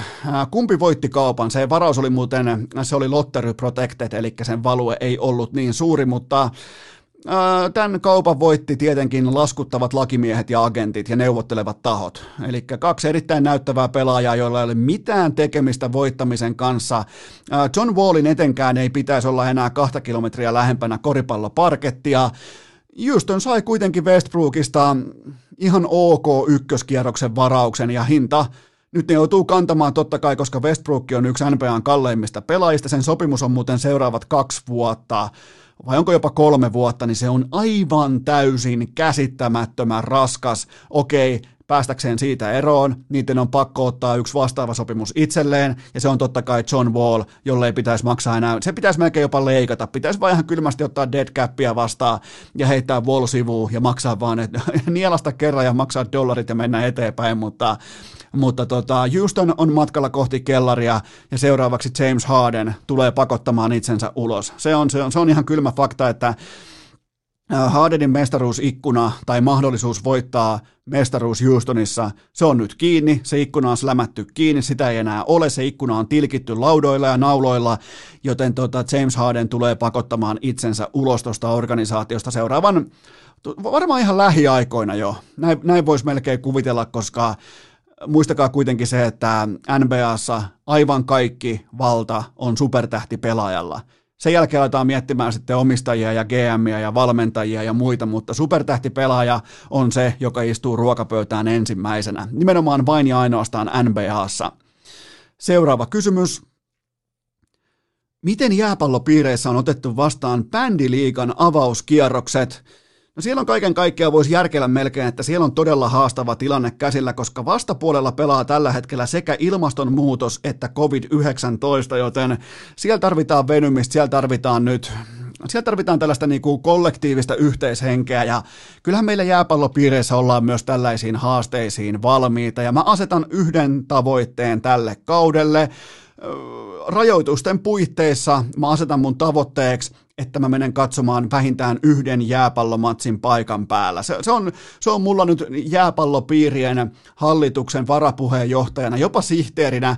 Se on mun tavoite, että mä katson 1 jääpallomatsin paikan päällä. Ja kaiken kaikkiaan bändiliigassa, jos halutaan nyt tiukan analyysin, niin siellähän on jo erittäin hienoja joukkueiden nimiä. Narukerä, Kampparit, Akilles ja totta kai Botnia. Siinä on mun top 4, siis joukkueen nimistä. Mä en vielä halua tällaiset niin kuin ekassa analyysissä, mä en halua sukeltaa ton syvemmälle, mutta siinä on mun top 4 joukkueen nimistä. Varsinkin toi Narukerä on jotenkin hyvän kuuloinen nimi. Narukerä muuten voittaa mestaruuden tällä kaudella. Otetaan seurantaa. Narukerä voittaa mestaruuden, noin hyvä.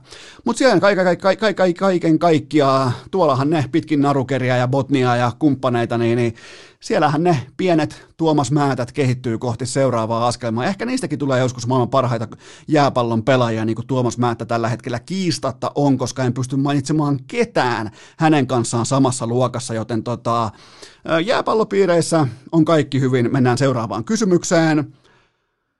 Onko Ense osoittanut jo nyt merkkejä paremmasta? Jahas, hypättiin Counter-Strikeen. No Ense pelasi tällä viikolla Dreamhackissa 2 matsia, otti 2 tappioita ja vuosi 2020 on täten penaalissa ja siellä on GG-chatissa ja kaikki on täten sanottu ja tehty, mutta mä annan kaiken kaikkiaan nyt tälle uudelle kokoonpanolle, mä annan vähintään tyydyttävän arvosanan, koska vastassa oli kuitenkin ihan oikeita CS-nippuja kirkkaissa valoissa, hyvin vähän minkäännäköisiä odotuksia sen tiimoilta, että tuo joukkue pääsisi yhtään mihinkään, ei välttämättä edes omille jaloilleen, joten siihen nähden ne pelasi vähintäänkin tyydyttävästi, paikoin jopa hyvin. Doto ja Sadiksi istuvan mun mielestä tuohon Allun joukkueeseen vähintäänkin lupaavin elkein, ja tässä kohdin kaikki katseet kääntyy nyt sitten Jamppiin, että mä en muista omakohtaisesti, että milloin viimeksi Jamppi olisi pelannut OK-ottelun. Se on sympaattinen kaveri, se on fiksunoloinen kaveri, se on sanavalmis, se on hyvä puhumaan, sillä on hieno pörrötukka, mutta mä en muista milloin viimeksi Jamppi olisi pelannut OK-tason. Mä katson sen tilastoja, mä katson sen runia, mä katson sen produktiota, niin ei vaan ole tapahtunut yhtään mitään, ja se on kylmää bisnestä, että sä joko oot siellä huipulla tai sit sä et oo, mutta ne tekosyyt, että no rooli on ikävä tai että no ei ole nyt ihan sitä, nyt ei mitään tällaista, vaan joko sä oot siellä huipulla, koska jos sä oot huippupelaaja, niin se rooli on sulle alisteinen, sun talentti voittaa sun roolin. Aina tuossa lajissa, joten mä annan kuitenkin sille puhtaat paperit tästä Dreamhack-viikon 2 ottelusta, koska sillä oli paljon se on tavallaan aika härskiä jopa, että täysin uusilla pelaajilla, Dotolla ja Sadiksilla, tuo joukkue vaikutti paikoin olevan paremmin samalla serverillä kuin vaikkapa sitten Sergein ja Aerialin kanssa. Se on mun mielestä aika jotenkin härskiä ja irvokasta, mutta hei, Allun CS-joukkueessa voi tapahtua mitä tahansa. Seuraava kysymys. Voittaako OG koko Flashpointin? No OG veti heti kärkeen kalsarit oman päänsä yli siihen ekaan tosipeliin ja putosi alempaan tappiokaavion puolelle, eli tämä tappiokaavio on se, mitä mä vihaan tuossa urheilulajissa, eli sieltä louhastaan sitten kohti finaalia yhden kartan tappioasemassa, mikä on mun mielestä aivan täysin järkyttävän idioottimaisen typerää, mutta tämä Mibr-matsi, se dusti, oli todella kiusallista katsottavaa 3-16 Brasseja vastaan. Brassit siis, kellä siellä on internet, et sä voi hävitä Brasseille Counter-Strikeissa 3-16 dustissa, et vaan voi. Joten tämä Dignitas-voitto, se ei puolestaan kerro mitään, koska toi ei ole kärkitason porukka. Eli tänään torstaina selviää OG-vastus perjantaille, se on joko Bigi tai se on Virtus Pro. Eli OK, mun papereissa OK voittaa nämä molemmat, sekä Bigin että ennen kaikkea Virtus Proon. Se voittaa sillä, jos kaikki pelaajat on samalla sivulla, niin kuin nähtiin Flashpointissa ennen tätä pienimuotoista turnaustaukoa. Eli tässä lajissa, kun sä päästät momentumista irti, sä hengähdät hetken, niin toi laji kyllä lyö aika kovaa turpaan myös parhaita pelaajia, joten seuraavassa pelissä tietenkin on sitten kaikki marmorit keskellä ja mikä sen parempaa.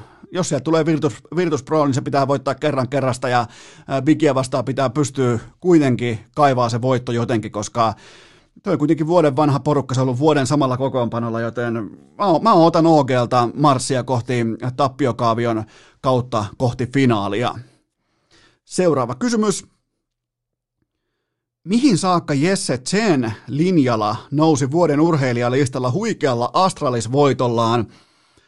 Se oli muuten huikea voitto ja Astraliseen nimittäin näille pikkuporukoille, näille Jumalan lähettämille ei ihan hirveän usein kuitenkaan häviä ja tämä oli linjalalta, tämä oli tajuttoman kova esitys kaiken kaikkiaan ollut tässä, mutta mulla on teille kuulkaa Inbox Karin kaivama tilasto siitä, että miten kytkin linjalla on ollut tässä viime ajat, nimittäin maailman top 5 joukkueita vastaan. Pelannut 13 mappia ja oma rating 1,12, eli sama käännettynä juntti jääkiekoksi, NHL:n parhaita porukoita vastaan piste per peli ilta toisensa jälkeen, ei taukoja, ei välimatseja, ei minkäännäköistä hevonpaskaa, vaan toimintaa, toimitusta ja produktiota pöytään koko ajan jatkuvalla syötöllä, joten mitä kovempi vastus, sitä parempi linjalla ja se on loistava merkki ja vaikuttaa myös se, että ja tämä tavallaan vielä, tämä Linjalan laatu viimeiset kuukaudet vielä korostuu sillä, että hän nousi vasta tuossa ehkä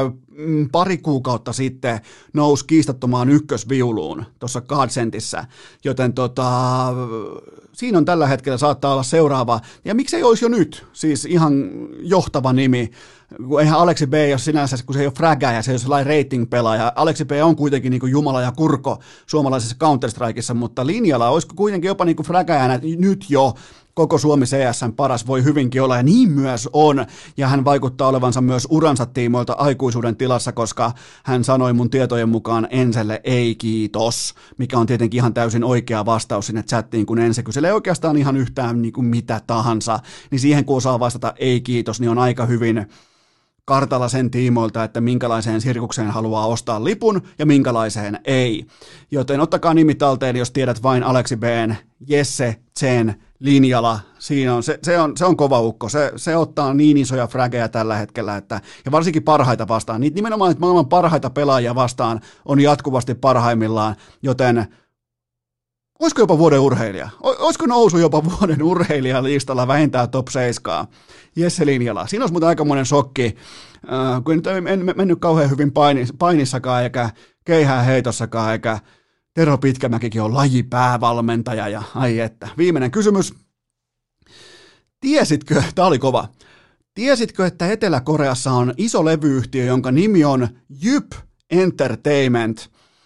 En tiennyt, mutta nyt jotenkin tuli kuitenkin pakottava tarve alkaa levyttäväksi artistiksi. Mä muutan nyt Etelä-Koreaan, mä vien mun piskuisen urheilukästi vaatekomeron studion sinne, mä aloitan levyttäväksi artistiksi ja mun ensimmäinen pitkäsoiton nimi on Kriisistä kriisiin ja tää tulee sisältämään tulikuuman sinkun, kun traktori putos puusta. Elikkä mä siirryn Jyp Entertainmentin riveihin. Mä oon niille lojaali for life, eli Jyp Entertainment Etelä-Koreassa. Mä oon valmis, sä oot valmis, pidetään pieni tauko ja sen jälkeen Tuomo Ruutu. Urheilukääst! Yhtä likainen kuin pullukkakympin vapaapotku! Aivan tuota pikaa päästetään vauhtiin höyryveturi nimeltä Tuomo Ruutu oikeaa laitaa pitkin. Ensin kahvilaa viedään Niedermayer ja sen jälkeen Martin Broder, aina helppo etualainen. Mutta sitä ennen mulla on teille kuitenkin pikainen kaupallinen tiedote ja sen tarjoaa Wilson Coffee lahtelainen altavastaan. Nimittäin kaikki termosmukit on mennyt. Te ostitte kaikki. Onneksi olkoon, teitte hyvät kaupat, teitte fiksut kaupat. Saitte nimittäin ilmaiseksi 20 € arvoisen termosmukin. Ei ihme, että ne kaikki vietiin käsistä välittömästi. On muuten hyvä muki, on mun vieressä tälläkin hetkellä, mutta nyt sekajuna plus teepaita. Se teepaita tulee ilmaiseksi. Tämä ei ole mikä tahansa teepaita, vaan se on tehty parhaista materiaaleista. Se on erittäin mukava, pehmeä. Tiedätte, kun teillä varmaan on kaikilla kaapissa sellainen, niin kuin, okei, tämä on pehmeä. Okei, no, tämä on aika mukavan pehmeä paita, niin tämä on yksi niistä. Tämä on nimenomaan se pehmeä, mukava, vähän niin kuin parempaa seppälää olisi päällä. Siinä on pien näkymätön, tumma Wilson Coffeen logo tuossa rinnassa. Se on viimeisen päälle, joten tilatkaa sekajuna, siihen tulee kylkeen myös paita. Kaikki informaatio on esillä Wilson Coffeen verkkokaupassa, joten menet osoitteeseen wilsoncoffee.fi, sieltä verkkokauppa ja alat laittamaan sekajunaa tilaukseen, niin johan tulee kuulkaa paitakin. Kannattaa taas kerran olla nopea, koska niitä kaikkia kokoja ei ole määräänsä enempää enää jäljellä. Ja on muuten sitten, en ole Eskon takuu, on viimeisen päälle mukava paita, joten osoitteeseen wilsoncoffee.fi ja sieltä verkkokauppaa. Tähän kylkee myös toinen kaupallinen tiedote ja sen tarjoaa Viaplay sekä V-Sportin kanavat. Voitte vaikka mennä heti tilaamaan viaplay.fi tai sitten operaattorilta V-Sportin kanavapaketit, koska sunnuntaina Arsi itkee, Ika itkee, Rane itkee, kaikki itkee. Pohjois-Lontoon derpiä, tämä ei välttämättä kuulkaa olekaan Arsenaalin vuosi.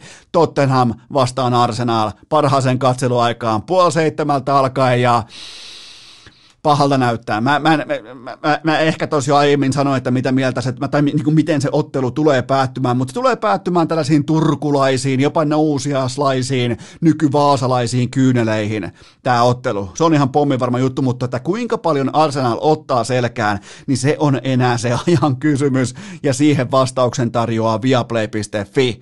Tilatkaa kanavat, nauttikaa urheilusta, sunnuntaina myös NFL Red Zone, jos sytyt NFL:ää, jos tykkäät NFL:stä, jos mietit toisin kuin pullukkakymppi, että voisikohan toi NFL olla kiva tuote, niin siihen parhaan mahdollisen kosketuspinnan tarjoaa NFL Red Zone, koska koko ajan tapahtuu 0 mainosta, koko ajan tapahtuu 7 tuntia, 7 hours, niin ihan koko ajan sen 7 tunnin ajan tapahtuu, joten NFL Red Zone ylivoimaisesti mun urheilutuntemuksen osalta maailman paras TV-tuote.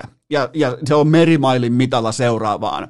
Joten Valioliiga, Bundesliga, PSG-liiga, KHL, UFC, NFL, jopa paadelia ja biljardiakin miettikää osoitteessa viaplay.fi tai V-Sportin kanavapaketit, joten nyt kaikki osoitteeseen viaplay.fi ja nyt puheenvuoron ottaa meidän kaikkien suosikkipelaaja, sekä suosikkipelaaja että suosikki hieno mies, tyylikäs mies, tyylikäs pelaaja, todellinen leijona menestyjä Tuomo Ruutu. Vieras pelimatka, lämmin bussin penkki, eväs rasia, vilisevä maisema ja kuulokkeissa urheilukääst.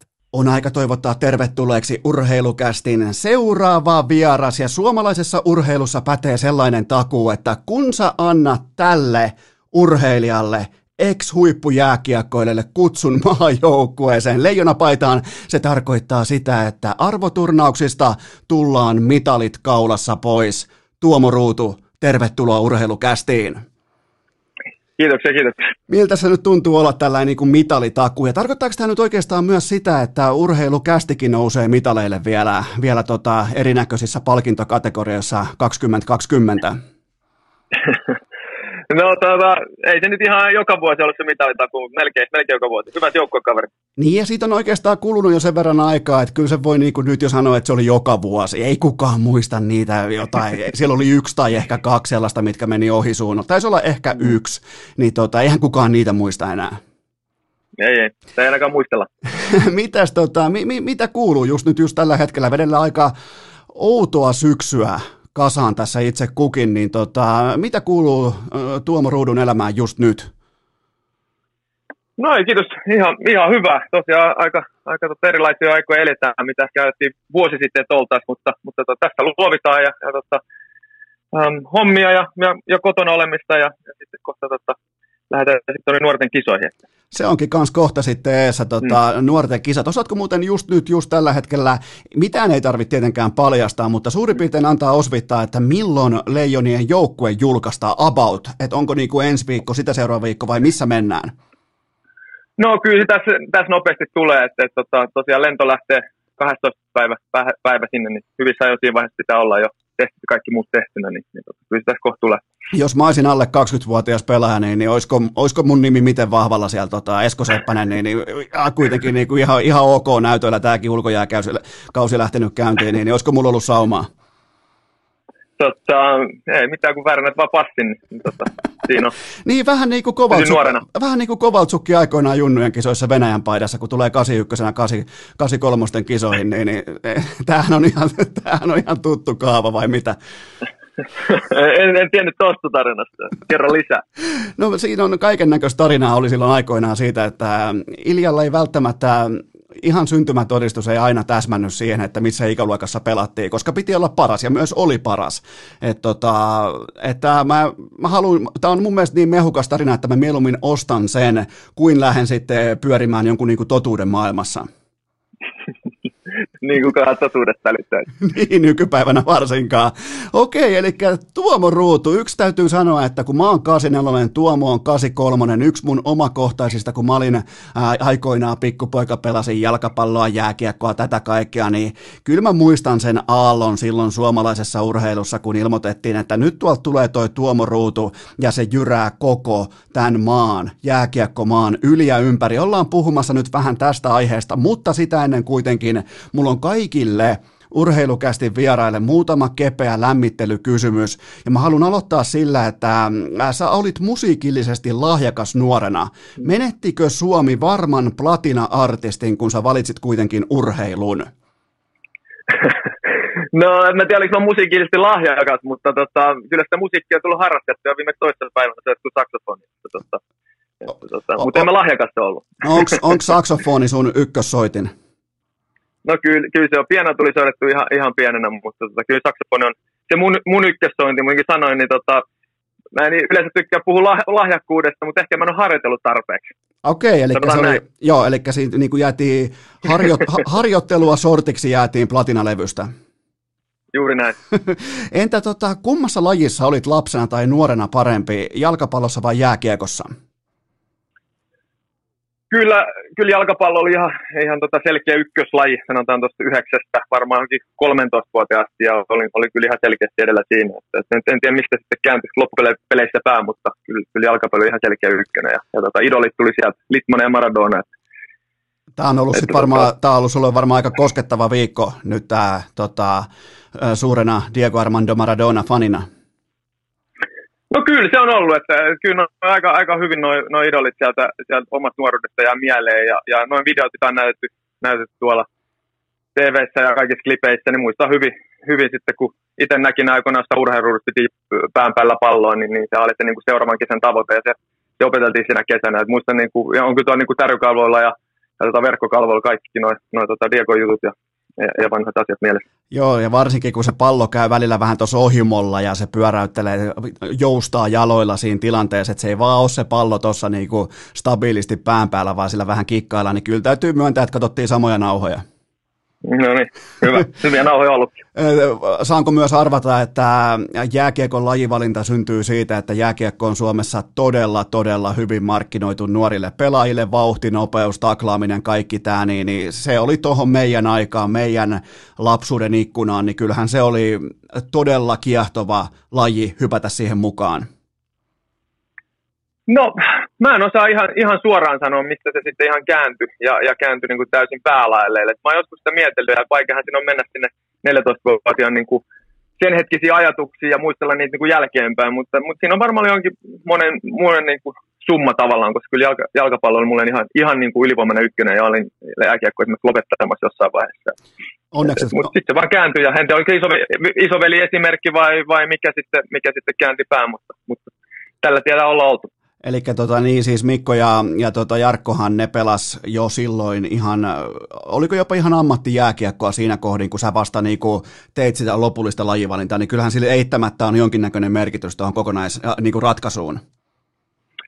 No on sillä varmaan, mä oon jälkeenpäin miettinyt, että on sillä varmaan joku merkitys ollut, että Jarkko on ollut silloin yliopistossa ja tietenkin iso esikuva ja semmoinen niin kuin esimerkin näyttäjä itselleen, ja kyllä mä luulen, että se jollain tasolla on vaikuttanut siihen päätökseen. En pysty menemään ihan täysin sinne niihin aikoihin, mutta on se varmaan jollain tasolla päätökseen vaikuttanut, mutta ei millään tavalla mikään menestyminen tai sitä, että olisi joku ykköslaji ollut Suomessa, ei niin kuin millään tavalla, mutta kyllä varmaan tuommoisella on ollut iso merkitys, ja muistan sen niin kuin pienenä pelurina, niin muistan sen, että on se tavallaan vähän outoakin, että sitten kun Jarkko pääsi ensimmäisen kerran liigaan, niin sehän on vähän niin kuin, tavallaan sitä ajattelee, että joo, se on mahdollista, mutta sitten kun siitä omasta perheestä, Vantaalta, tavallisesta perheestä, niin kuin ei sellaista niin kuin mitään urheilutaustaa älyttömästi perheessä, niin miettii, että oho, onko se niin kuin mahdollista, ja siellä tavallaan vaan silmiä, ja on sillain niin kuin, muistan sen tunteen, että se on niin kuin hieno tunne. Niin, varsinkin kun omasta niin kuin synnyin kodista joku pääsee sinne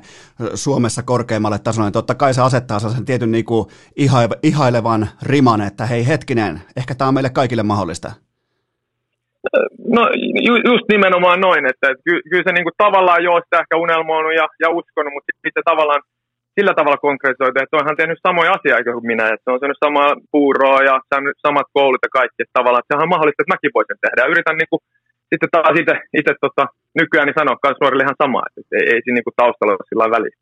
Sitten viimeinen lämmittelykysymys, ja tämä on täsmällisesti haettu, kuule, tämä on yksi mun suosikkiosioista joka ikisissä MM-kisoissa, niin sä pelasit viimeisen kerran Leijonissa keväällä 2015, niin voiko olla sattumaa, että Suomen iltapäivälehdet tuon kevään jälkeen lopettivat seksikkäin leijona äänestykset kokonaan?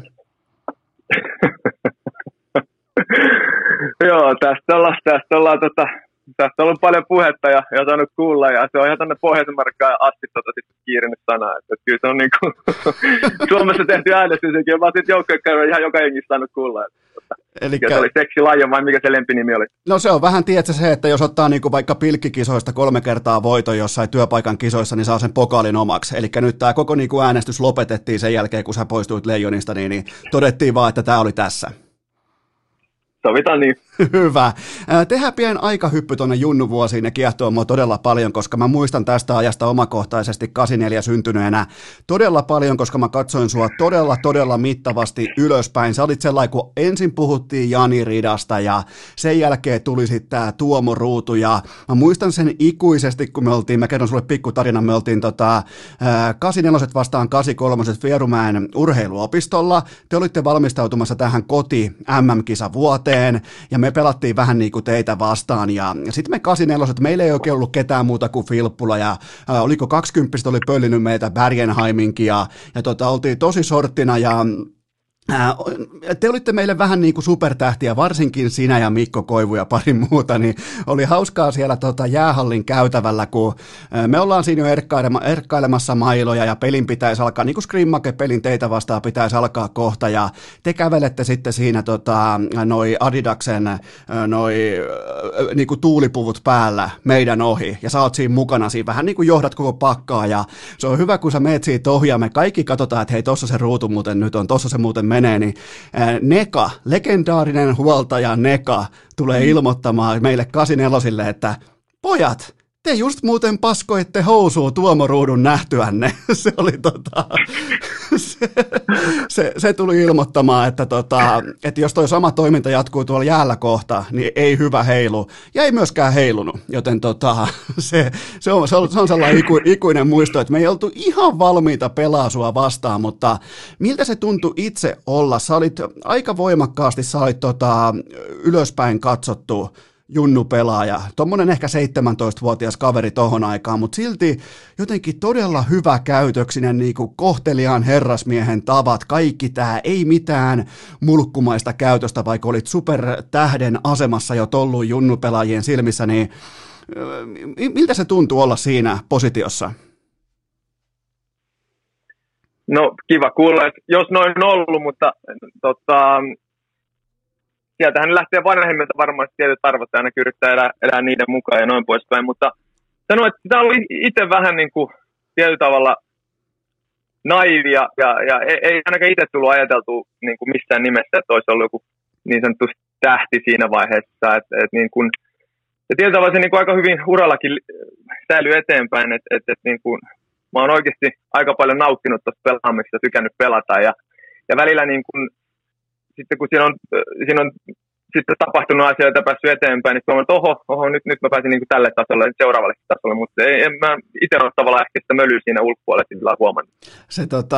Se kontrasti varsinkin oli mielenkiintoinen, ja Mikko Koivu on yksi mun kaikkien aikojen suosikkiurheilijoista koko Suomessa, mutta jos sulle tuli vaikka vähän niin kuin jossain Vierumäen kupeessa, tuli vaikka jutulle tai tälleen, niin sä olit heti, että hei siisti juttu, että nämä nuoremmat, niin Mikko Koivu saattoi tuijottaa mua vaikka 10 sekuntia ja sellaisella turkulaisella aksentilla kysyä, että mitä vittua sä tulit siihen juttuun, niin kuin tälleen. Ja se oli hieno se kontrasti siinä sun ja Mikko Koivu ja molemmat totta kai kohti NHL, mikä oli silloin jo ihan itsestään selvää, että me ette todennäköisesti top 10, jopa top 5 molemmat.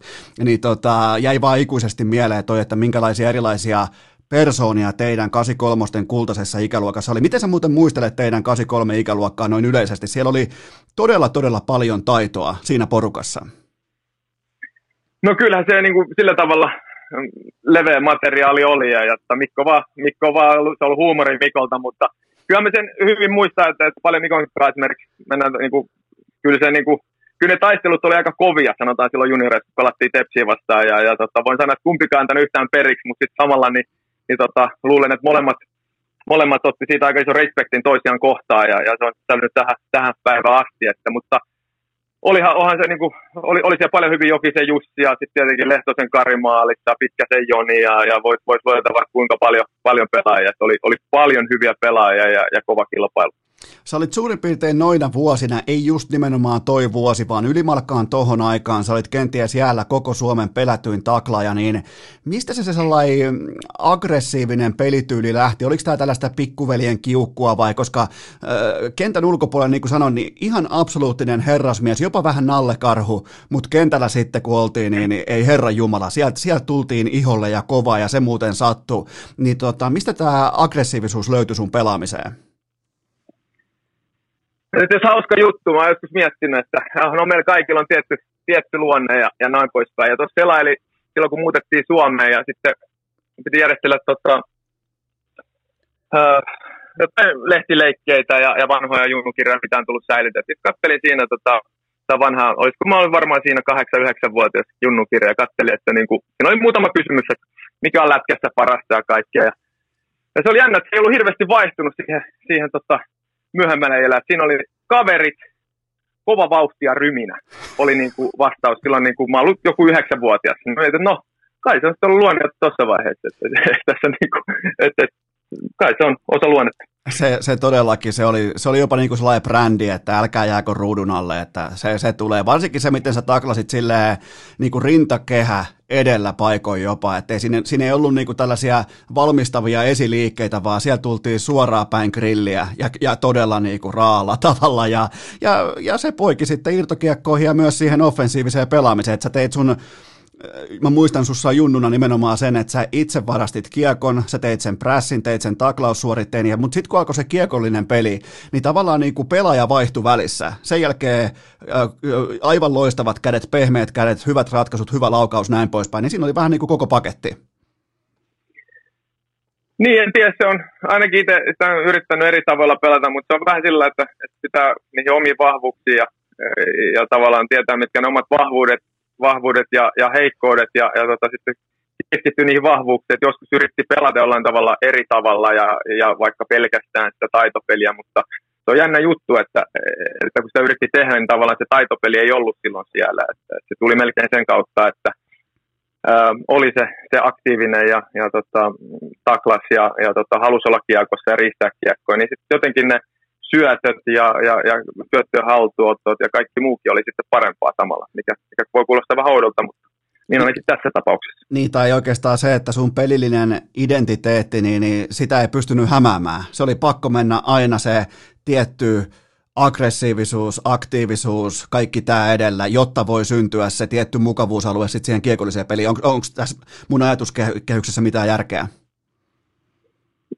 Joo, on varmasti ja se on tullut aika luonnostaan. Sanotaan, että se on ollut se minä.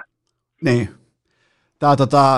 Hypätään tuohon seuraavaan, koska tämä tulee tähän samaan jatkumoon, nimittäin syksyllä 2000, ja nyt on pakko piirtää sellainen kuva, että silloinhan ei ollut meillä junnuilla, niin kuin jokaisessa taskussa ei ollut iPhonea ja omaa dataliittymää, ja tämä tuli aikamoisena shokkina ainakin meille, ketkä tykättiin paljon seurata jääkiekkoa, nimenomaan näitä eturivin nimiä, niin sä siirryt ainakin tuntuu ainakin niin kuin mediapommin osalta yllätyksenä, että sä siirryit IFK:sta Jokereihin, niin mitä tapahtuu syksyllä 2000? No ei siinä tavallaan sen kummempaa, niin kuin sanoin, että mä hirveän vähän seurasin ja ihan niin kuin loppuun asti vähän seurasin, että se oli vähän niin kuin sitä pelaamista, että niin kuin tuossa vaiheessa ja ajattelin edelleenkin junnuille, niin ajattelin, että se on paras paikka nyt tällä hetkellä kehittyä ja se oli se, niin kuin se suurin syy, miksi paljon seuraa ja siellä oli tietenkin Mikko Velivä mukana, niin se oli hyvä ekstra siinä. Eli siihen ei liittynyt mitään dramatiikkaa tai mitään sen kummosempaa, koska nykyään jos junnutähdet siirtyy, niin heti ensimmäinen lähtökohta on se, että etsitään draamaa. Joo, ei ole mitään draamaa, ja niin kuin sanoin, niin tavallaan en tiedä, ehkä se, niin kuin se junnutähtöys, niin en mä kuitenkaan itse kokenut, että mä olisin joku junnutähti ollut, tai sanoin, että maajoukkueessa ollut ja noin poispäin ollut, mutta siellä on ollut paljon hyviä pelaajia, mä oon niin kuin sillä tavalla tuntunut, että on erottunut sen enempää kuin moni muu, paljon hyviä pelaajia oli. No entäs sitten tämä ensimmäinen matsi Jokereissa, Stadin derby ja Nordis, tyyli eka vaihto ja maali ja lopulta hattutemppu tauluun 5-2 voitto, niin mitä muistoja? No olihan se aika satumoinen startti sillä ensimmäinen peli ja siinä nyt sattui kaikki kiekot sitten pomppimaan omalle puolelle tosiaan niin kuin, elämäni toisessa SM-liigaottelussa niin hätrikki ja semmoinen on jäänyt mieleen, että olisi tullut samalla kaudella vai seuraavalla kaudella, niin sitten taas oli Harpala-arena-peli ja sitten sattui menee niin hyvin peli, että tuli kans hätrikki ja muistaisin ikuisesti, kun oli pelin lopussa ja luistelin sitten siihenkin penkille ja tuulettelin, niin Niemisen Veikko sanoi, että eikö toi nyt jo riitä? Ja sitten no kai se nyt riittää. Veikolla on loistava huumori, tuli pelattua silloin IFK samaan aikaan ja kohteli meikäläistä hyviä. Ja se oli kyllä ikuisesti mieleen. Niin tuollaiset yksittäiset kommentit. Ei siinä voi mitään sanoa. Yksi lapsuuden iloista kanssa. Niin, eihän tuohon oikeastaan voi mitään sanoa, mutta oli korjaa jos on väärässä, mutta mä en pystynyt mistään tarkastamaan, koska mä en löytänyt mitään tallenteita, mutta teitkö nämä kaikki, just nimenomaan nämä 2 ekaa maalia IFK:ta vastaan maalin edustalta, joku kova grindi tilanne ja siitä irtokeikot sisään ja sitten se vika oli tyhjiä, menikö näin? Nyt täytyy sanoa, että en muista. No sit voidaan sanoa, että koko kenttä, tietsä, kikkaile läpi ja rystyllä yläkulmaa. Just näin. Et sit se voi, mutta mulla on sellainen muistikuva, koska sitä niinku otettiin sitä raporttia johonkin tulosruutuun tai urheiluruutuun, että miten tämä ruutu nyt nämä maalit teki, niin mulle vaan jäi tällainen 20 vuotta vanha muistijälki mun johonkin tuonne niinku aivojen takalohkoon. Niin. Nyt täytyy sanoa, että muistan, kun hämärästi ylivoimalla taisi olla eka maana, mutta en muista kyllä, okay. Kyllä muita, mutta tosiaan siinä ottelussa kaikki meni kyllä aika lailla putkea, että ei siinä ollut mitään 10 vetoa, olisiko ollut 3 vetoa loppupeleissä. Tämä vika oli kyllä tyhjiä, joo. No niin, alkoi löytymään, hyvä. Eli vähän päästiin niinku samalle muistikirjan sivulle, se on kyllä tuossa oli varmaan niin paljon tunnetta mukana sitä kaikkea, tiedätkö, utua avauskierros syksyllä, kaikki tämä derby, niin mä ymmärrän ihan täysin, että ei välttämättä ihan kaikkea muista, mutta vuodenvaihteessa tämä oli mielenkiintoiset kisat, U20-kisat tuli hopeaa ja finaalissa tuli törmääminen Tšekkiin ja Thomas Dupaan, mutta mitä muistat noista kisoista?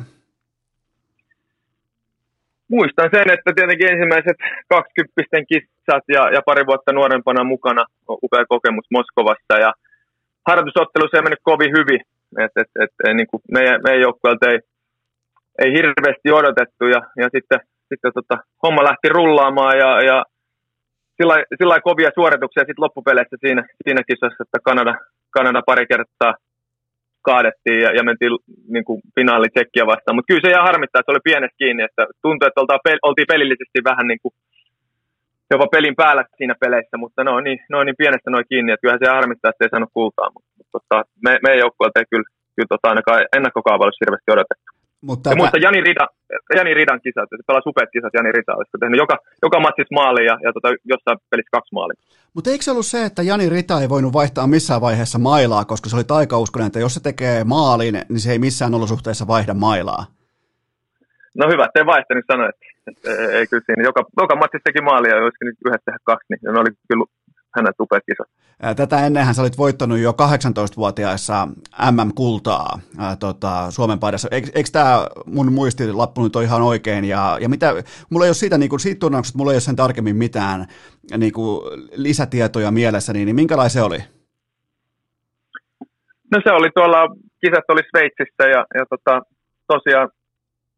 tosiaan kultaa sitten tuli ja Venäjä kaadettiin viimeisessä ottelussa, Lehtosen Kari pelasi aivan loistopeli ja se oli kyllä, niin kuin joukkueena niin kuin ehjä ja semmoinen esitys, että kyllä me se joukkueen voitettiin, nimittäin oltiin alkusarjassa Venäjä vasta aika helisemässä, mutta sitten loppuasti mentiin joukkueena ja se on nyt mieleen ja sen jälkeen niin saanut sen joukkueen voiman ja oikeastaan sen jälkeen yhtä ottelua ei ollut, missä olisin ajatellut, että ei voitaisi voittaa, vaikka monesti ollut altavastajana.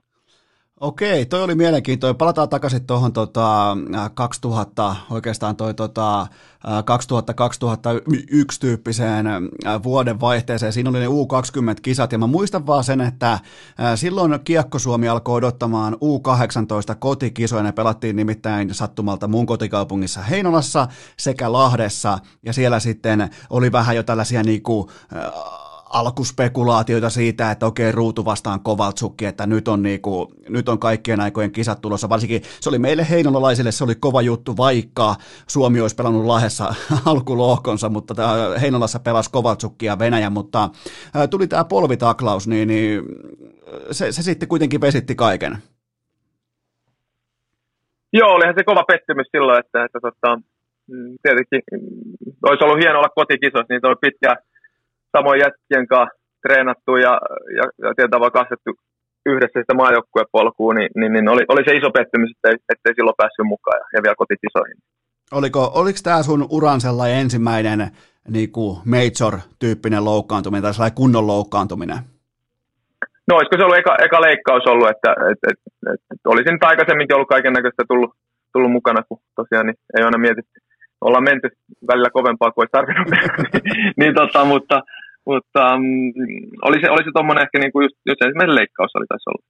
Miten nuori kaveri tuossa tilanteessa ajattelee, kun tulee se paha polvivamma, tulee se ikävä polvitaklaus, siis se todella vaarallinen polvitaklaus ja sen jälkeen joutuu leikkauspöydälle, tietää, että siellä odottaa NHL-drafti ja on ollut spekulaatioita jopa niin kuin ykkösenä menemisestä, siellä on Kovaltsukia, Jason Spezaa, siellä on Mikko Koivua, Taikurit Sistovia, kaikkia näitä, niin mitä nuoret aivot kelas tuossa kohdassa?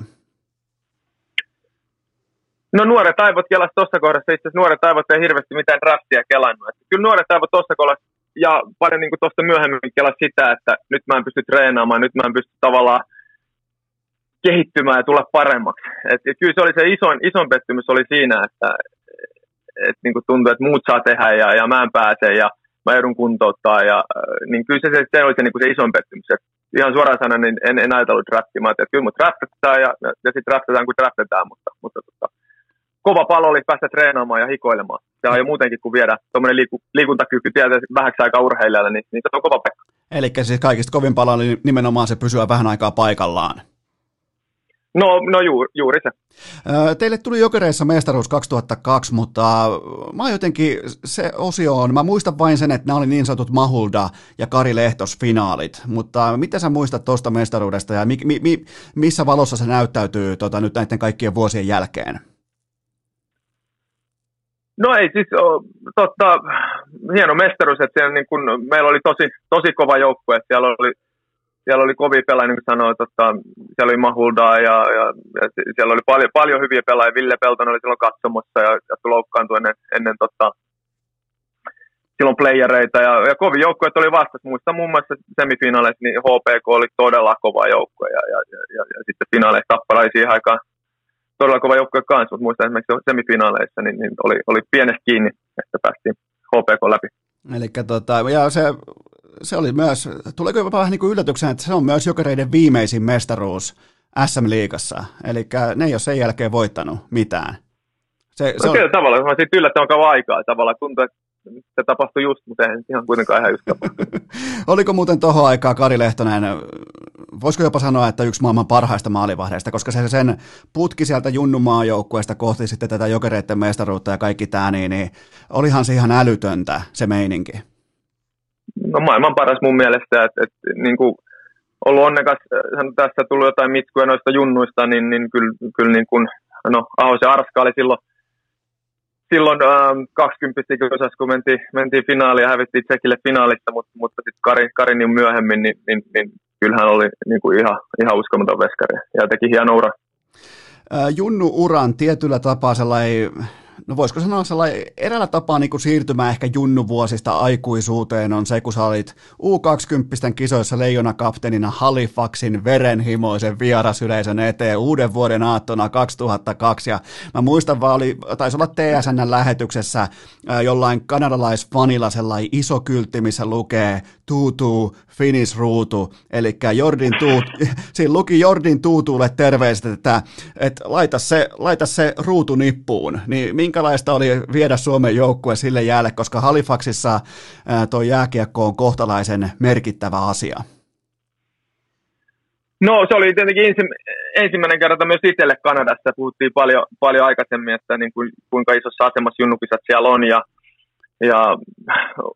sillä tavalla upea kokemus, että niin kuin käytännössä joka matsissa se, oliko sinne noin 10 000 mahtui hallin, niin oli niin kuin ihan sama mikä matsi oli, että vaikka Kanada olisi pelannut, niin halli oli täynnä. Ja totta kai hyvin muistan Tutu-treeni ja myöhemmin pelattiin New Jerseyssä samassa joukkueessa kahdestaan, niin naurettiinkin kaikille näille. Et siinä oli semmoinen taistelupari meikäläiselle ja monelle muulle. Mutta voi sanoa, että kyllä ne oli kovia pelejä, sillä tuntui monesti, että nuorten kisoissa jopa niin kuin harkkapelit, muistin kun pelattiin Kanadaa vastaan harkkapeli, niin tuntui, että se oli itse asiassa kaikista kovin peli, niin kuin kisoissa ei tuli yhtään niin kovaa peliä, että se oli aina hyvä valmistautuminen siihen kisaan, mutta sitten kun mentiin kisoihin, niin se vauhti ei ainakaan kasvaa, että tässä se ei kasva, kun se into, kun tuli kotikentältä päälle, niin voi sanoa, että siinä pitää olla valmiina. Tuntuuko se silloin susta siltä, että sulla on tietyllä tapaa toi tähtäin sun otsassa? Ei tuntunut, ei tuntunut. Elikkä se, ei tuntunut, ei se oli ihan niin kuin, nämä tuli kovaa päälle niin kuin koko joukkoja, ne halusivat näyttää tietenkin röyhänä rintaa vähän röyhistellä siinä, että se oli se tietty tapa heille silloin ja varmaan edelleen. Joo, mä vaan muistan, kun se tulee se tuutuu, jos se taisi olla just tähän uuden vuoden aaton peli, kun se tuutuu tulee sua taklaamaan jossain kulmatilanteessa, kun sanat siihen vastapommin, niin että molemmat lennätte silleen aika niin kuin holtittomasti päin pleksiä ja koko yleisö syttyy ja ihan älytön meininki ja melkein ilotulitusraketit lentää jo ilmaa ja siis ihan, nämä on vaan tällaisia hienoja muistoja, mitä mulle on jäänyt niin kuin penkkiurheilijana mieleen, että siinä on niin kuin tuutuu, miten se oli lähetetty sun perään, niin se oli siis jotain, se oli siis tosi ikimuistosta ja on kiva, että säkin oot niinku vielä päässyt hänen kanssaan juttelemaan siitä asiasta, että teillä oli kova rivalri silloin junnuissa. Oli ja sitten noista niinku hyvin muistan, mun mielestä niinku, no itse asiassa jääkiekossa aika kiva suola, että tulee tommosia tiettyjä taistelupareja, itselläkin uralla oli jotain tiettyjä ja semmoisia taistelupareja, niin ne on, niissä on jotain. Se on periksi antamattomuutta ja kaikkea muuta. Ja ne on ihan kiva suola. Eikö se olekin jännä juttu, että mitä tavallaan niin kuin aggressiivisempaa ja paikoin jopa verisempää se toiminta on siellä kaukalossa, niin sitä parempia kavereita ollaan sitten vuosien jälkeen vaikkapa tuopin ääressä jossain vaikka pelimatkalla ja näin poispäin. Et niinku, tavallaan sellainen, niinku, mikä arvostus siitä syntyy, siitä rehellisestä rivalrista, niin se kantaa aika pitkälle. Joo, kyllä sitä on niinku ollut sillä, että just jos on ollut tätä tommosia, niin ei ainakaan itsellä ole jäänyt sillä mitä hampaankoloa. Että varmaan jokainen voi kokea eri tavalla, mutta niin kuin sanoin esimerkiksi silloin ihan junnuelta, niin kyllä me Mikonkinkaan aika paljon otettiin yhteen näissä matseissa ja kamppailiin paremmuudesta. Ja voin sanoa, että ainakin itsellä iso respekti häntä kohtaan. Siinä on varmaan kyllä ollut tuomareilla paikoin kiirettä, kun te olette pelannut junnuissa Mikkoa vastaan. Siinä on nimittäin housun kauluspoikkaria on jaettu siihen tahtiin, että se on varmaan ollut tuomareille kyllä mielenkiintoinen savotta, kun te olette ollut jotain 16-17-vuotiaita. Joo, siinä on kamppailta. Haluttu voittaa, kumpikin on voittaa. Se on ihan oikein. Puetaan isojen poikien housut jalkaa ja sä lähit syksyllä 2003 tuollaisena parikymppisenä kundina Chicagoon, ja sen verran vaan nykypäivän kuuntelijoille, että tohon aikaan 18-vuotiaat oikeastaan koskaan ei ihan suoraan lähtenyt NHL:ään. Sinne lähdettiin pikemminkin 20-vuotiaana, 21-vuotiaana, näin poispäin, mutta miltä se tuntui lähteä Chicagoon, ja sä olit kuitenkin 9-varaus, sä lähdit kohti Chicagoa, niin jännittikö?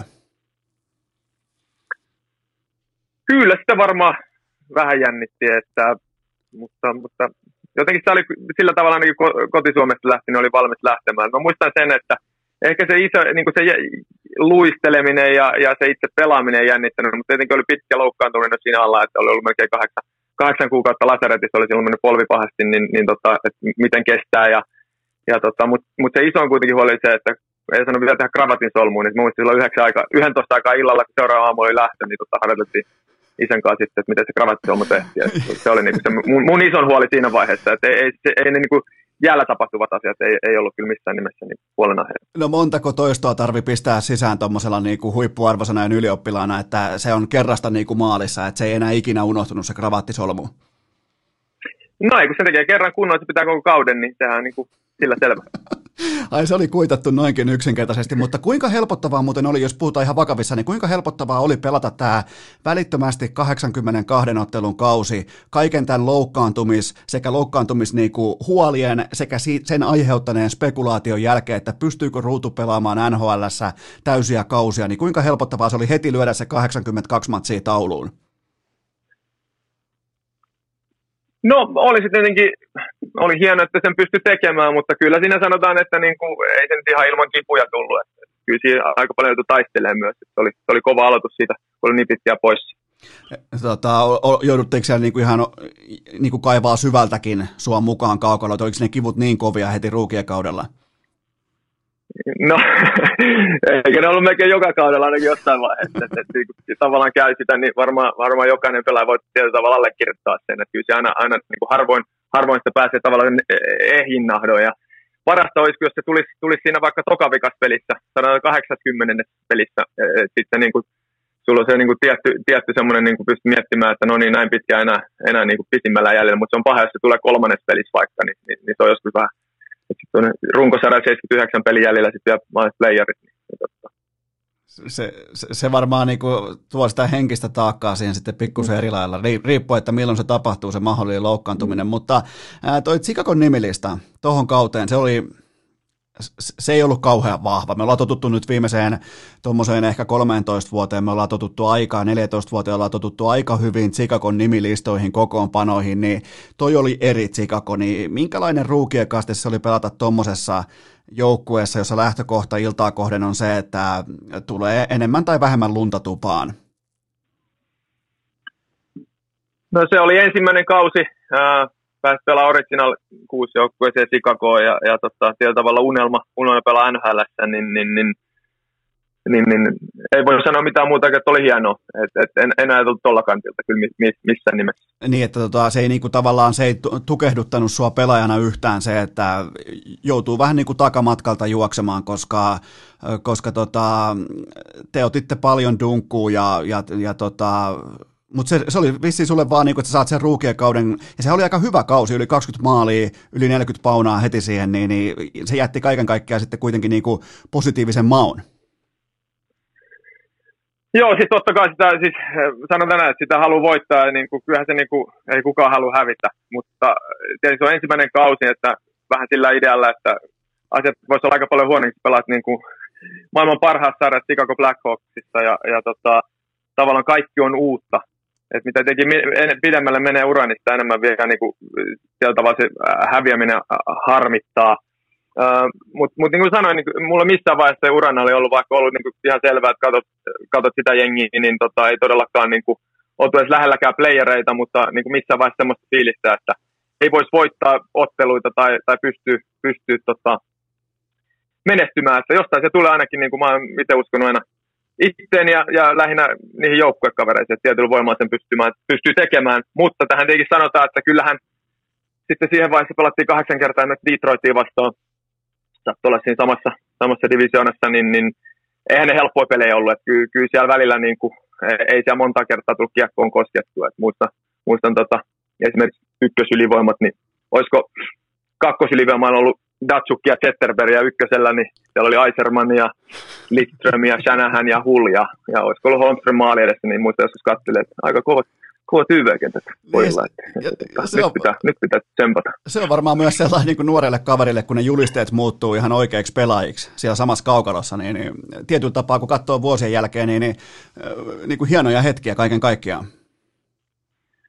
Joo, kyllä se voi niinku, ei voi kiistää ja mun mielestä ne on aina itse tykännyt ainakin katsoa niitä oman joukkueen pelaajia, saanut tietenkin ihan loistavien pelaajien kanssa pelata ja sitten myös vastustajan joukkueen pelaajia, niin kyllä sitä aina yrittänyt myös itse oppia ja katsoa mitä he tekee hyvin ja miksi he on hyviä ja tiettyjä semmoisia ominaisuuksia aina itselleen varastaa ja kehittää itse, niin se on ainakin kiinnostanut paljon. Oppimisesta puheen ollen, niin kuka sulle oli sellainen alkumetrien mentori Chicagossa? Jäikö joku mieleen? No ei välttämättä ole semmoista yksittäistä, että muuten ensimmäinen kämpi sanoi, kun Jason Stradwick oli itse asiassa aikoinaan pelannut velin kanssa farmissa pitkään ja semmoinen jätkä, että NHL:ssä niin kuin, hänestä ei varmaan huonoa sana kukaan sanonut, ihan loistava kaveri. Se piti joukkueet tovereista huolta, kohteli kaikki hyvin ja totta kaiken lisäksi oli aivan älyttömän hauska jätkä. Hän oli ehkä semmoinen ensimmäinen kämppis, jonka tuli oltu enemmän. Eli sieltä löytyi sitten omasta kämppiksestä löytyi tavallaan se mentori, vaikka varsinaista mentoria ei ollut. Mutta viimeinen kysymys liittyen Chicagoon, ja se on se, että oliko silloin Blackhawksin pelaajilla jo se etupuolellaan, että voi käydä syömässä ilmaiseksi Chicago Cut Steak ravintolassa? Nyt harmittaa, jos oli se etu, mutta ei ainakaan tullut käytyä. Nyt jopa harmittaa. Joo, koska tämä Teuvo Teräväisen ja Antti Raanan, tämä 2015 porukka, niin Teräväinenhän ei syönyt missään muualla kuin siellä, koska se oli ilmasta. Niin. Niin näin, niin näin. Nyt kävi näin ja nallekarkit ei mennyt tasan, mutta mennään kuitenkin tuohon syksyyn 2004, erittäin ikimuistoinen syksy. Mä muistan tämän aika jopa niinku tapahtumaketjuna mun silmien edessä, eli syyskuu, armeija, World Cupin finaali, Kanada-Suomi, Tuomo Ruutu 2-2 maali, niin ensin kylmästi siitä Brad Richards kouluun, sen jälkeen Skadi Niedermayer mankeli ja lopuksi aina helppo Martin Broder etukulmasta yllättäen, niin kerros nyt vähän, että minkälainen homma? Niin, eihän se nyt ehkä loppupeleissä ollut kovin järkevä paikka lähteä yksin siinä yrittää kun aika monta kaveria edessä, mutta siinä sattuu nyt niin kuin menee kaikki aika hyvin kohdille, että olisiko itse asiassa veli huutanut penkiltä sinne, että heitä päätyy. Ja olisi oikeasti varmaan pitänyt, mutta nyt sattui mennä kaikki hyvin kohdille. Ja muistan sen kyllä hetken sillä tavalla, että ei varmaan yhtä vahvaa floutunetta ikinä ole tullut. Että sitten kun pääsin maalipaikkaan, että oli kuitenkin 3-1 ja ammuin etukulmaan jäätä pitkin, mitä en ole urannut varmaan kertaakaan tehnyt. Se on aika niin kuin tyhmä veto, mutta jotenkin silloin tuntuu, että nyt vaan ampuu tuohon, niin se menee ja sillä siitä. Joo, siinä oli montakin sellaista asiaa, mitkä ei se ei vaan joku harmonia ei täsmää, se yhden käden pikkuharhautus siihen ja sitten etukulmaan laukominen leftin kaverina, niin mutta se oli se hetki, kun vaan kaikki sitten täsmää, ja olisiko tuossa ollut tuollaista pikkuveljen uhmaakin sitten, kun Jarkko huutaa sulle, että heitä päätyy, niin Tuomu toteaa, että en muuten varmaan heitä, että nyt tehdään maali. Joo, luultavasti, että kyllä se niin on mennyt, mutta joo, se on aika hyvin sattu mennä siinä. Miltäs toi World Cup jätti muistoja 21-vuotiaaseen mieleen? Oli ainakin niin kuin Suomen mediaa kun seurasi, niin oli monennäköistä tapahtumaa, mutta noin pelaajan näkövinkkelistä, niin minkälainen kokemus? Hienoa aikaa, että kyllä tosi hienoa aikaa oli, että itselle ensimmäistä kertaa miesten maajoukkueessa paljon omia idoleita, pelaajia, joita on katsonut ylöspäin, Teppo Nummista ja Teemu Selännettä ja Saku Koivu, sain pelata Olli Jokisen ja Ville Peltosenkaan, niin koki silloin itsensä etuoikeutetuksi ja kyllä siitä on niin hyvät muistot ja kyllä se jäi sitten harmittaa sit kuitenkin, että tavallaan no Kanada oli parempi, he vei siinä voiton, mutta kyllä se jäi harmittaa, että se olisi pitänyt päättää sitten kultamitalliin, mutta sellaista välillä on. Niin, tai toisaalta totta kai tulostaulua pitää kunnioittaa, mutta se oli siis ihan kolikon heitto se ottelu kuitenkin, kun sitä niin kuin pohtii vielä jälkikäteen ja kävin vielä sukeltamassa ihan tilastoissakin ja datassa liittyen siihen otteluun, niin ihan puhutaan siis kolikon heitosta, eli no joskus ne kääntyy noin päin. Niin, kyllä se vähän niin, että sitten on ollut myös sillä toisella puolella. Pienestä se oli kiinni aikaisemmin jo semifinaalissa myös USA vastaan, päästiin lopussa saatiin voittoja ja päästiin sinne finaaliin. Kyllä sitä aina halusi mennä loppuun asti.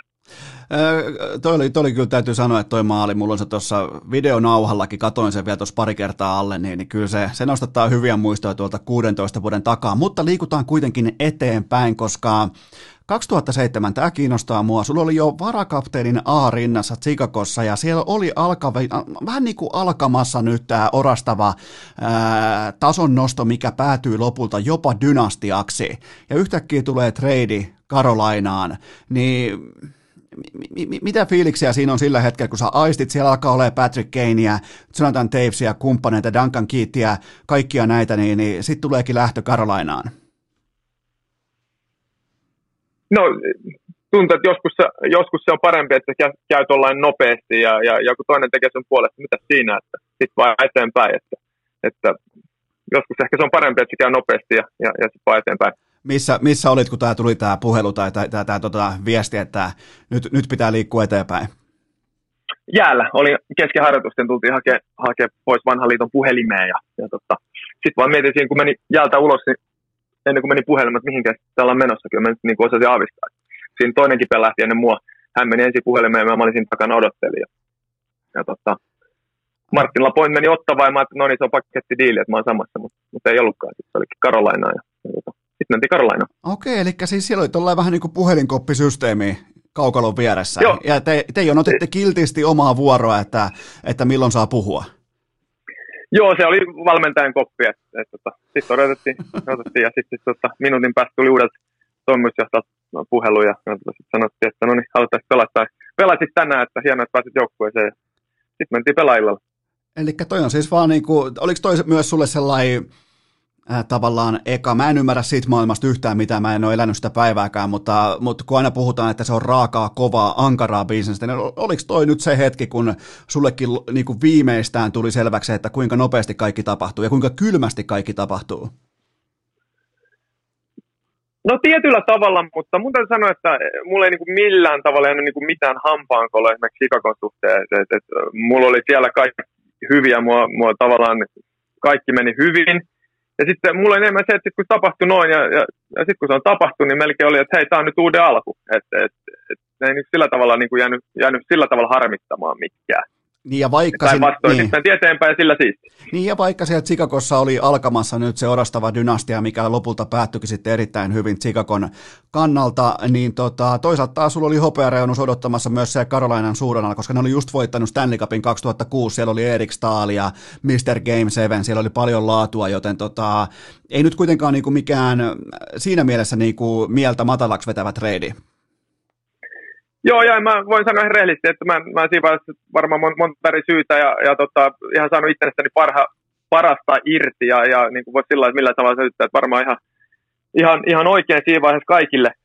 Niin kun, ja sitten kun menee uuteen joukkueeseen, niin sehän on totta kai aina kiva. Joku joukkue haluaa sut, niin sehän tulee semmoilla, niin miksi sä olis siitä tavallaan sitten innoissaan siitä uudesta mahdollisuudesta. Ei millään tavalla niin mitään negatiivista jäänyt mieleen tuosta treidistä. Ja se on helppo itsellä siirrellä. Sitten se on eri asia, kun on perheitä ja kaikkia muuta ja lapsia, niin mä ymmärrän, että se on täysin eri asia, mutta yksi asia helppo itse siirrellä. Niin, ja mä voin kuvitella helposti, että sä et ole se, joka jää märehtimään tällaisia kenties hetkellisiä niinku töyssyjä tiessä, vaan ei muuta kuin posin kautta ja eteenpäin. Se on oikeastaan aina ollut sun mindsetti ihan kaikessa urheilussa, Leijonissa, missä tahansa, että ei muuta kuin eteenpäin, vaan että kyllä se palkinto odottaa siellä. Niin kyllä sitä on yrittänyt miettiä. Että kyllä varmaan joskus tullut mielestä, mutta ainakin tuntuu, että jossain vaiheessa yrittänyt oppia ja ainakin näkemään vähän siinä positiivisessa mielessä sitten ne asiat. Ja nyt tässä niin uuteen paikkaan ja jos ei muuta, niin muistan kyllä hyvin päivän, melkein jokaisen hetken ihan tasan tarkkaan. Että on ikimuistainen päivä. NHL-ura. Liikutaan kohti Leijona-aikaa, mulla kiinnostaa muutama juttu siellä vielä, niin NHL-ura, hieno yli 700 peliä NHL:ssä, ja mikä on sellainen asia tai kokonaisuus tai jokin kenties nosto, mitä sä muistelet eniten lämmöllä? Mikä aiheuttaa vielä niinku 37-vuotiaassa konkaripelaaja tai niinku ex-pelaajassa konkarissa, mikä aiheuttaa lämpimiä fiiliksiä liittyen tähän NHL-rupeamaan? No kyllä siinä ehkä urallakin tulee arvostettua paljon ihmisiä ympäri, mutta vielä enemmän sitten niinku jälkeenpäin tajuu, että kyllä on ne, niinku ne kaikki ihmiset, jotka ovat siinä ympärillä, ketjukaverit ja sit valmentajat, ja,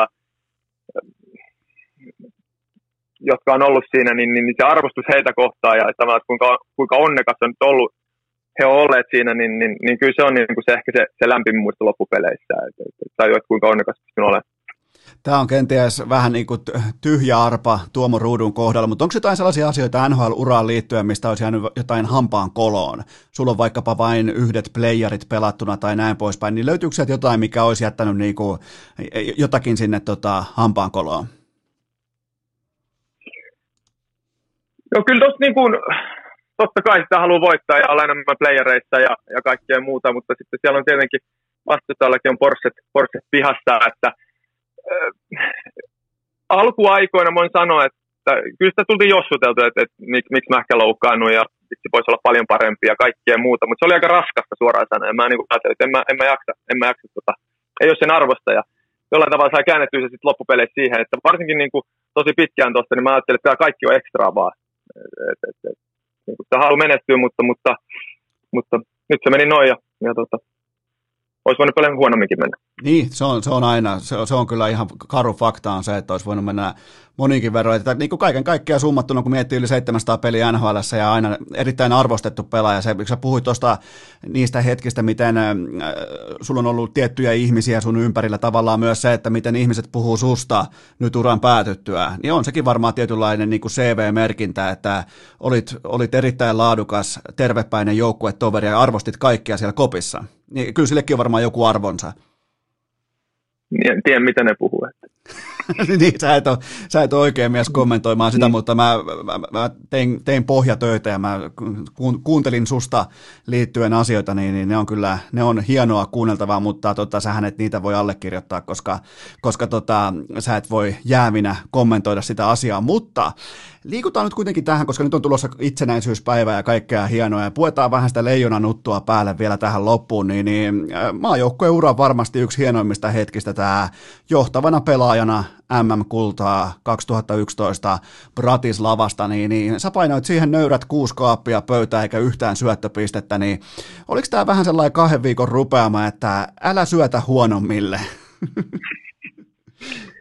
Ei, eikä tuosta joukkoiseen missään nimessä.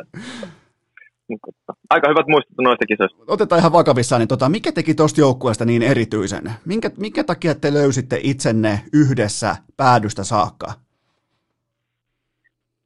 Mä näkisin, että se oli se tietyllä tavalla se matka, ja sehän ei tosiaankaan, niin kuin, tai vastoin, se lähti tosi huonosti liikkeelle. Et siinä oli niin kuin rankkarikisa heikompia maita vastaan ja tavallaan ei kuitenkaan niin kuin odotuksiin nähty pelattu niin hyvin. Tsekille selvä häviö alkusarjassa, minkä jälkeen täytyy sanoa, vaikka hävittiin, tuli semmoinen olo, niin jotenkin siinä vaiheessa mun tuli semmoinen olo, että voi olla jotain tässä ryhmässä häviöstä huolimatta. Ja mä luulen, että sitten loppupeleissä kuitenkin, niin just sen takia, että se meni vähän niin kuin palakanttiin se alku, niin sitten loppu oli noinkin hyvä. Ja totta kai siinä tarvii tuuria ja kaikkea muutakin matkalla, mutta mä luulen, että sillä oli iso merkitys. Mulla oli Jukka Jalonen tuossa vieraana 3 jakson verran tuossa ihan muutama viikko sitten, niin hän sanoi, että Mikko Koivu ja Tuomo Ruutu, että kun ne osti sen asian, varsinkin kun oli tätä tietynlaista NHL-pelaajien keskustelua liittyen vaikkapa Vancouverin olympialaisiin, kaikkea tätä, niin Jalonen oli todella iloinen siitä vielä 9 vuoden jälkeenkin, että Koivu ja sinä ostitte sen, mitä Jalonen myy, niin kyllähän siinä, vaikka se on joukkueen laji, niin kyllähän johtavilla pelaajilla on se tietyllä tapaa se kyky kääntää sitä laivaa sellaisen pienen nykäyksen suuntaan tai toiseen, niin miten sä koit sen siellä joukkueen sisällä sen sun oman roolin tuossa porukassa?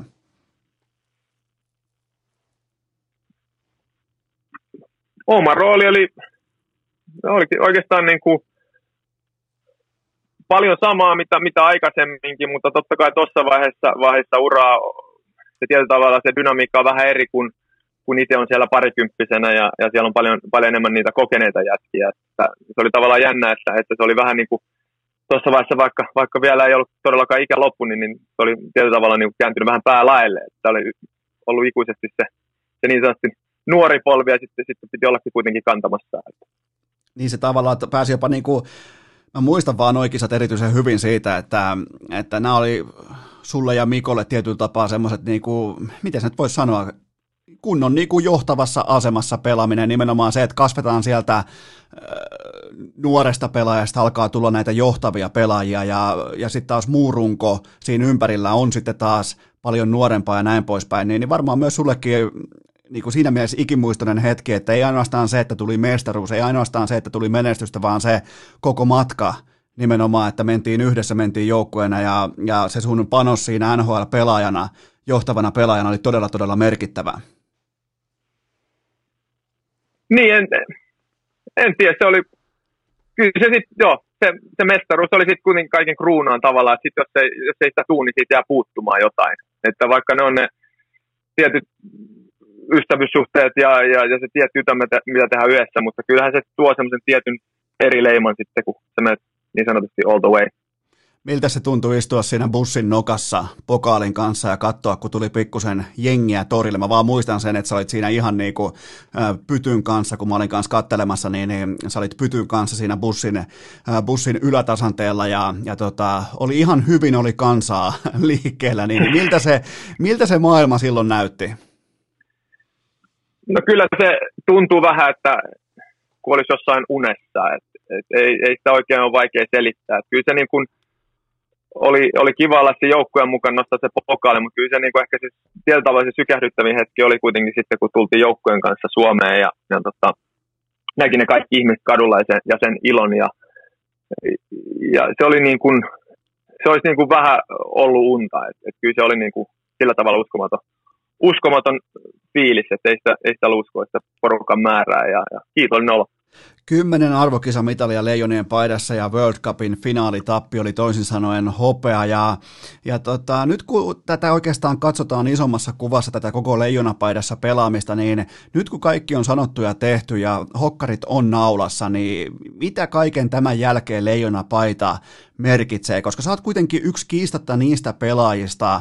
Ei ainoastaan se, että sä oot hengittävä mitalitakuu, vaan se, että kun sut kutsuu joukkueeseen, valmentaja tietää, mitä se saa, fanit tietää, mitä ne saa, ja aina saadaan se A-luokan esitys pöytään, niin mitä leijonapaita nyt kaiken tämän jälkeen merkitsee? Merkitseehän se paljon, ja hyvin muistan sen ensimmäisen maaottelun 16-vuotiaana tuolla Jämsässä, ja kun ensimmäistä kertaa pääsi kuuntelemaan kansallislauluja ja saa laittaa leijonapaidan ylle, niin on se hyvin jäänyt mieleen ja se on jotain niin kuin ainutlaatuista ja tuntuu, että silloin kun se paita on päällä, niin se on vaan se tietty tunne ja tietty juttu, mitä sit itsestä saa sit irti. Se on jotain erilaista, mitä on seuraajoukkoja.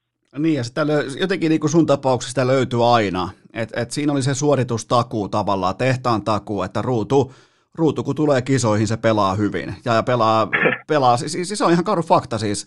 Sun tilastot on kohdillaan, sun näytöt on kohdillaan, se kaikki on niinku aika... Se on mennyt kaiken kaikkiaan aika hyvin, koska se ei ole mitenkään itse... Varsinkin koska NHL-pelaajien osalla... meillä faneilla, niin me fanit laitetaan se rima toisinaan vähän kohtuuttomiin lukemiin, varsinkin kauden päätyttyä, kun on pelattu sen 82 peliä ja sen jälkeen pitäisi pystyä vielä puristamaan, niin sä oot pystynyt siihen aika kiitettävällä tasolla. No on siellä huteja tullut, paljon matseja ja kaikkea muuta vaikeaa, ja kyllähän toi niinku, sitten on saanut olla hyvissä joukkueissa, niin sitten on mitkuja tullut ja onneksi tullut maailmanmestaruus, mutta kyllä mä sanon niin kuin, ihan yleisesti näin, ja itse en kuulu niihin, mutta tuommoiselle absoluuttisesti niin kuin huipuille, niin kyllähän siihen on syy, miksi he on niin hyviä, että se, niin kuin se tavallaan heiltä kuitenkin odottaa joka ilta, niin pystynyt tuosta vierestä seuraamaan, niin se on syy, miksi he on niitä huippuja. Se on ihan eri, että kun ei odoteta jotain, ja siitä pystyy tekemään, mutta ne on ihan absoluuttisilta huipuilta, niin he pystyy myös tekemään silloin, kun odotetaan, niin se on se huipun merkki. Sun ura loppui tuossa muutama vuosi takaperin, mutta milloin sä tiesit tai miten sä tiesit? Tämä on sellainen asia, milloin se on ihan täysin subjektiivinen aina se valinta tai vastaus, mutta milloin sä tiesit tai miten sä tiesit, että on aika ripustaa luistimet naulakkoon? En mä tiedä, kyllä mä oon vieläkään niitä ripustanut, että kyllä tämä on niin kuin edelleen on ikuisesti jääkiekkoilla. Sanotaan näin, että tuossa kun tulee käyty paljon pelaamassa ja tässä ulkojälkeen on tehtynyt käymään, mutta varsinkin pääsen olemaan höntsyvuoroille, niin se on hauska, kun tulee kotiin, niin vaimo joskus sanoi aina tuli vaikka iltapäivällä kotiin ja katsoi, että sä oot ollut pelaamassa. Mä sanoin, miten niin? Mä vaan näen susta. Niin mä oon ollut. Sä oot eri mies, että se on vähän niin kuin luonnekysymys. Eli siis tämä on virheellinen tieto täällä sun pelaajakortissa, että sä oot eläköitynyt jääkiekkoille. Eli voidaanko ottaa tämä niinku pelaaja, voidaanko niinku jopa urheilukästi uutisoi nyt, että Tuomo Ruutu on comebackin äärellä? Ei. Jokereiden pakkipari, Sami Lepistö, Tuomo Ruutu. Siinä olisi kyllä ihan kova. Siinä olisi kova kaksikko. Pitää opetella takaperiluistelu. Niin, mutta kato, sähän opit nopeasti kaiken nyt vanhemmalla iällä. Niin, mutta mä tiedän, monta hyvää pakkia, jotka pystyy puolustamaan hyvin etuperiä. Mä tiedän, että sekin on mahdollista. Okei, mutta siis kuitenkin siis siirtymä niin kuin vain ammattijääkiekosta sitten, niin kuin, että sä, niin kuin sä sanoit sen mun mielestä hienosti, että jääkiekkoilijana oleminen ei lopu ikinä, eli se vain vaihtaa muotoaan. Juuri näin. Eli nyt se on sitten, missä ulkojäässä muuten käyt? Vähän vaihtele, missä oli, että mihin noit tulee, nyt on niin kuin, vähän vaihdele, missä on jäät, nyt on tullut muutama paikkaa ja tekojäät tonne noin, mutta osaan kohta varmaan kaikkiin paikkoihin. Vähän vaihdelle. Onko sun legendaarinen Evun tuulipuku päällä? Ei ole, yleensä sen verran kylmä, että tuulipuku ei riitä, mutta onkin hyvä itse asiassa pitää hakea. Mulla on itse asiassa todella kovia Evun tuulipukuja, toppapukuja tuolla mökillä. Ehdot, oli hyvä idea, pakko hakea. Ja pipo. Ja kyllä, koko Evun paketti käyttöön ulkojäälle. Siitä jos ei meinaa niin tunnistaa Tuomo Ruutua muuten tässä jääkiekkomaassa, niin viimeistään sitten niistä varusteista. Mutta otetaan vielä kiinni tähän seuraavaan uraan, tähän nyt käynnissä olevaan uraan. Eli valmennuspuoli ja sattumalta heti U20-kultaa Kanadasta alkuvuodesta 2019. Mikä on Tuomo Ruudun rooli nyt vaikkapa junnujen maajoukkuessa? No tai vaikea sanoa suoraan niin kuin että siinä yrittää olla erikoistilanteessa paljon mukana ja sitten sanoa kommentailla, kun on kommentoitavaa ja sitten olla hiljaa, kun ei ole kommentoitavaa ja sitten paljon tietenkin käy katsomassa pelaajia ja sitten henkilökohtaisesti yritetään auttaa tuossa noin ja tuossa miettii niin semmoista omaa valmennusfilosofiaa, niin oikeastaan siihen se kiteytyy, että miten pystyn auttamaan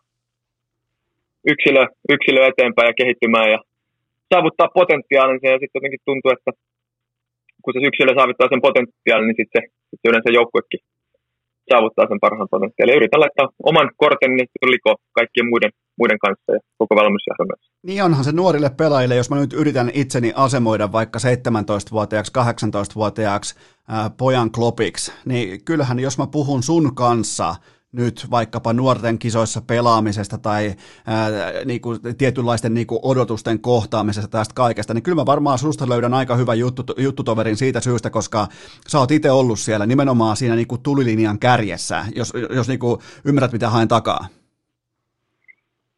Joo, kyllä tietenkin saanut sillä tavalla kokea, ehkä pystyy vähän miettimään, että miltä se tuntuu ja miten siellä ollaan. Ja mä olen aikaisemminkin sanonut, että sitä on tavallaan ollut niin etuoikeutettu tuossa, kun on ollut omat veljet, molemmat on pelannut ja selvästi vanhempia vielä, niin kyllä sitä välillä on ollut tosi tietämätön asioista ja on se ollut iso apu sitten, että siinä lähellä on ollut ihmisiä, joilta on voinut kysyä ja sitten on tullut apuja ja tietenkin omat vanhemmat siinä samalla, mutta siinä vaiheessa, kun on nuori, niin kuitenkin siinä on paljon kysymyksiä monesti päässä, ainakin itsellä oli ja se auttaa, kun ehkä joku pystyy vähän jeesaamaan siinä, toivottavasti pystyy jeesaamaan. Mitä kuuluu New York Rangersin kehitysvalmentajan, nimenomaan Euroopan kehitysvalmentajan toimenkuvaan? Se voi olla aika monipuolista työtä sillä tavalla, että niin. Tulee paljon näitä Euroopassa, varsinkin tällä hetkellä ei matkusteta, mutta se on paljon katsomassa livenä varausten pelejä. Kommentoin nyt tällä hetkellä, ottaa paljon videolta ja käydään läpi tilanteita ja kokonaisvaltaisesti katsotaan, niin kuin, mihin ura on menossa, miten saadaan paras potentiaalti irti niistä resursseista, niistä vahvuuksista, mitä pelaajilla on. Ja sitten samalla niin tietenkin drafteja ja sitten tämmöisiä niin kehitysleirejä ja training camppeja ja siellä niin kuin valmentajan kanssa juttelemista ja puhumista ja se nyt voi olla oikeastaan aika monimuotoista. Ja sitten on ollut mielenkiintoista tietenkin se, että kun on valmennushommissa nyt ollut 20, niin tuossa hommassa näkee myös sitä management-puolta ja sitä toista puolta sitten. Mitä jos pelaajauralla ja valmentaja nähnyt, niin mä aina koen, että se on tietenkin vahvuus, että pystyy ehkä menee joskus toisen saappaisiin, mitä jostain tuntuu sillä toisenkin puolella. Ja varmaan tuollaiselle oppimishaluiselle ihmiselle niin aikamoinen tällainen niin kuin nallekarkkitehdas, eli joka vedolla tulee, eli siis joka päivä on yksi iso oppimisen päivä. Joo, kyllä se niin on, että ainakin itse tuntuu, että se on semmoinen pieni elämän tuli tuolla, että kiva aina oppia ja jutella ihmisten kanssa ja saada uusia ideoita. Mulla on sulle Rangers-fanilta kysymys, ja se kuuluu näin, että milloin on syytä laittaa Broadwayn Paraatikatu-varaukseen? Eli milloin Tuomo Ruutu tuo myös menestyksen Rangersiin, ja milloin alkaa Stanley Cup-juhlat? Joo, tässä se on hyvä. Hyvä, pystyy sen lupaamaan. Ei, siis on paljon hyviä nuoria pelaajia tulossa, ja tuossa kun he pääsevät eteenpäin ja kehittyy ja niin ei tiedä mitä tässä on tulossa. Ja mä olen sitä niin mieltä ollut aina, että ja edelleen ja vielä korostetumpi niin nykypäivä NHL:ssä niin joukkueet pystyy aika nopeallakin aikataululla menee ihan loppuun asti ja ne erot on tosi pieniä kun saa hommat natsaamaan. Mitä odotuksia, jos sulla on jotain mielessä, jotain odotuksia, ei tietenkään pidä niinku mitään tällaisia naivistisia, niinku, en yritä nyt kaivaa mitään niinku, yksittäistä tavoitetta, mutta mitä odotuksia sä oot ladannut ittees coachina, koska aina kun sä oot urallasi johonkin lähtenyt, niin kyllähän siinä on ollut sellainen tietty niinku, palo ja drive ja sellainen niinku, ovesta läpityyppinen asenne, niin mitä odotuksia löytyy omalta coachin uraltaan tässä kohdin? Kyllä se tuohon oppimisen puolelle kuitenkin sitten menee, että jokaisella varmaan ainakin peliurallakin niin eri tapoja tavallaan mennä johonkin ja jollakin se on tosi suunnitelmallista ja laitetaan aikatauluja ja tietyllä tavalla niin kuin on ne tietyt askelmerkit, mutta ainakaan itsellä henkilökohtaisesti ei ole ikinä semmoista ollut, että tuntunut, että se paras tapa itsellä toiminut se just, että on se niin kuin jatkuvan oppimisen ja uteliaisuuden tavallaan semmoinen ilmapiiri ja hetki ja sitten se tuo mitä tuo tullessaan ja niin ainakin jääkiekko-uralla toimii ja toimin tässäkin samalla lailla. Tämähän on mun mielestä hienoa lopettaa. Lähdetään me Tuomo, kuulkaa, me lähdetään oppimaan nyt. Minä, sinä ja kaikki urheilukästin kuuntelijat, me lähdetään nyt oppimaan. Eli otetaan itsenäisyyspäivän viikonlopun teemaksi oppiminen. Mä haluan kiittää Tuomo Ruutua loistavasta vierailusta ja ennen kaikkea haluan myös toivottaa onnea junnujen MM-kisoihin. Tulee mielenkiintoinen rupeama, teillä on mielenkiintoinen joukkue, tulee aikamoinen haaste tulee eteen, mutta eikös toi nyt ole kuitenkin toi kultamitali klaarattavissa? Joo, kyllä sitä aina tietenkin lähdetään tavoittelemaan, se on ihan selvä, mun mielestä ihan turha mennä muuten. Kiitoksia tästä vierailusta, Tuomo Ruutu. Joo, kiitos tuossa olet. Vaivattomin tapa urheilukästin kuunteluun. Tilaa se joko Spotifysta tai iTunesista, niin saat aina uuden jakson uunituoreena puhelimeesi. Kiitoksia vielä erikseen Tuomo Ruudulle loistavasta vierailusta Urheilukästissä. Tyylikäs, erittäin tyylikäs sekä pelaaja että ihminen. Todellinen leijonien leijona. Aina messissä, aina mukana, aina A-luokan esitys. Vaikka tykkää itseään vähätellä vielä 37-vuotiaanakin, niin kyllä ne näytöt, ne puhuu puolestaan silloin kun laitetaan leijonanuttu päälle. Joten Tuomo Ruutu, toivottavasti nautitte, mutta nyt mennään kuitenkin seuraavaan aiheeseen, joka on tietenkin viikon jälkimmäisessä kästijaksossa. Nyt kun on poikkeusviikot meneillään, niin viikon jälkimmäisessä kästijaksossa totta kai mukana NFL-kohdepoiminnat. Nyt ei oikeastaan ollenkaan minkäännäköistä tällaista NFL-katsausta, koska mikään suuri swingimittari ei heilahtanut niin isosti viime viikon aikana, että tarvitsisi käydä jotain isompaa kuvaa läpi. Ja mun on myös pakko myöntää, mä myönnän ihan avoimesti, että silloin kun lähdetään puhumaan NFL-sunnuntain tapahtumista torstaina, niin mulla on fiilis, että mä lukisin jotain muinaishistoriallista egyptiläistä hieroglyfien kerrontaa siitä, että mitä faaraoille tapahtui. Sillä menee mun urheilukalenteri. Se ei ole fiksua, se ei ole tervettä, mutta niin se vain menee. Mun mielestä ne on nyt ihan, ne on esihistoriallista kamaa. Jopa se käsittämätön biitti, jonka Seattle -6,5 lyöjät, jonka ne joutui nielasemaan alas tuossa maanantai-tiistain välisenä. Käydään nopeasti se läpi, koska se herätti inboxissa tosi paljon keskustelua, että mitä ihmettä teki Eagles-valmennus, mitä teki Doug Peterson, mitä teki Coach Fearless, että miksi se menee 2 pistettä, niin mä lähdin oikein pohtimalla, mä lähdin oikein kertaamaan, mä katsoin jokaisen snapin tuosta kyseisestä ottelusta, ja noin valmennetaan jalkapallojoukkuetta matemaattisesti oikein. Aina kun on sekunteja kellossa, pelataan loppuun saakka voitosta, ja tossa nimenomaan tuossa kyseisessä tappioasemassa oikea ratkaisu on kerrasta mennä 2 lisäpistettä niin pahalta kuin se tuntuukin Seattle -6,5 porukan mielestä, niin se on kylmä fakta, että se mahdollistaa sitten vielä tasoihin tulemisen nimenomaan 2 pisteen myöhemmin 2 pisteen onnistuneella suorituksella, kun taas jos sä onnistut 2 pisteen suorituksella, kun jäljellä on se vielä 10 sekuntia, sä koveraat onside kickin, sen jälkeen marssit läpi kentän jotenkin Hail Maryllä millä tahansa, ja siitä field goal tai se lisäpistepotku, se vie sut suoraan 1 pisteen voitto, joten pulinat pois, se oli oikein koutsattu, ja ei Coach Fearless ei lähtenyt tahalleen seivaamaan pisteitä pois Las Vegasin tai eurooppalaisten tai kenen tahansa vedonlyöjän papereista, joten se ei ollut vihollisen muuvi, se oli ihan oikein valmennettu tilanne, vaikkakin Eaglesin valmennus on ollut vähän, miten voi sanoa, hapuilevaa pitkin kauden, niin toi yksittäinen tilanne meni matemaattisesti täsmälleen oikein. Mutta joo, ei mitään sen kummosempaa viime viikosta. Urheilukästin viikko oli 2 oikein, 1 väärin, ja siinähän periaatteessa se Buffalo Bills-kohde, se olisi pitänyt mennä väärin, se meni oikein, kun taas sitten New York Giants-kohde, se olisi pitänyt osua, ja sehän tuli takaovesta. Oltiin nimittäin nyt hyvin lähellä 3/3 viikkoa, mutta joskus ne onnet menee erittäin hassulla tavalla ristiin rastiin, ja meidäthän tavallaan, mä aina puhun teille aikaisen linnun jyvästä tai madosta tai mistä tahansa luonnontuotteesta, mikä sieltä maasta tuleekaan, niin sillä on merkitystä, koska me päästiin lyömään keskiviikkona torstaina, me päästiin minä ja sinä, me päästiin lyömään Seattle -5, ja ne, jotka sitten joutuivat lyömään Seattle -6,5 tai jopa Seattle -7, niin oli sitten pikkunen lyijynen, oikein niin kuin kohtalaisen lyijypartiotyyppinen, melkein jopa telotuspartio Väänänen tiistai-aamuna kolkuttaa oveen, voi melkein näin sanoa, joten sillä on merkitystä, varsinkin jos lyötte paljon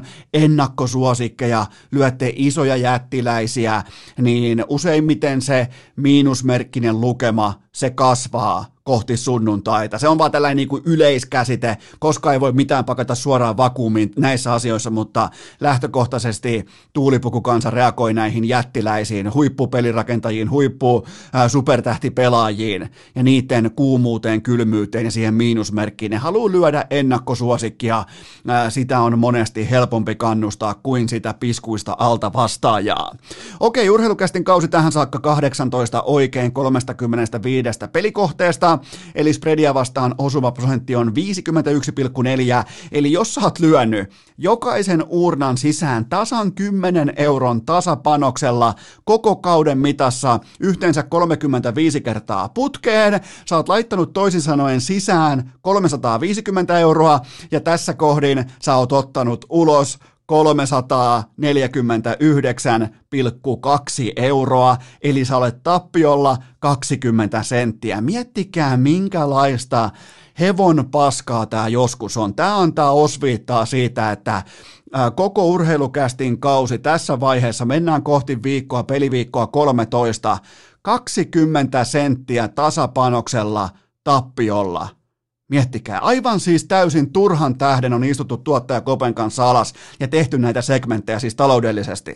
Aivan turhan takia, minä ja sinä edelleen ollaan samassa veneessä, joten ei voi kun nauraa. Et mieluummin sitten vaikka kunnolla dunkkuu tai kunnolla sitten sinne vuoristoradan huipulle tai mihin muuhun tahansa kuin Under Rinnasen maalittomaan tasapeliin. Ihan antakaa mitä muuta tahansa, mutta älkää antako maalitonta tasapeliä, mikä on tällä hetkellä juurikin se numeraalinen, faktuaalinen tilanne.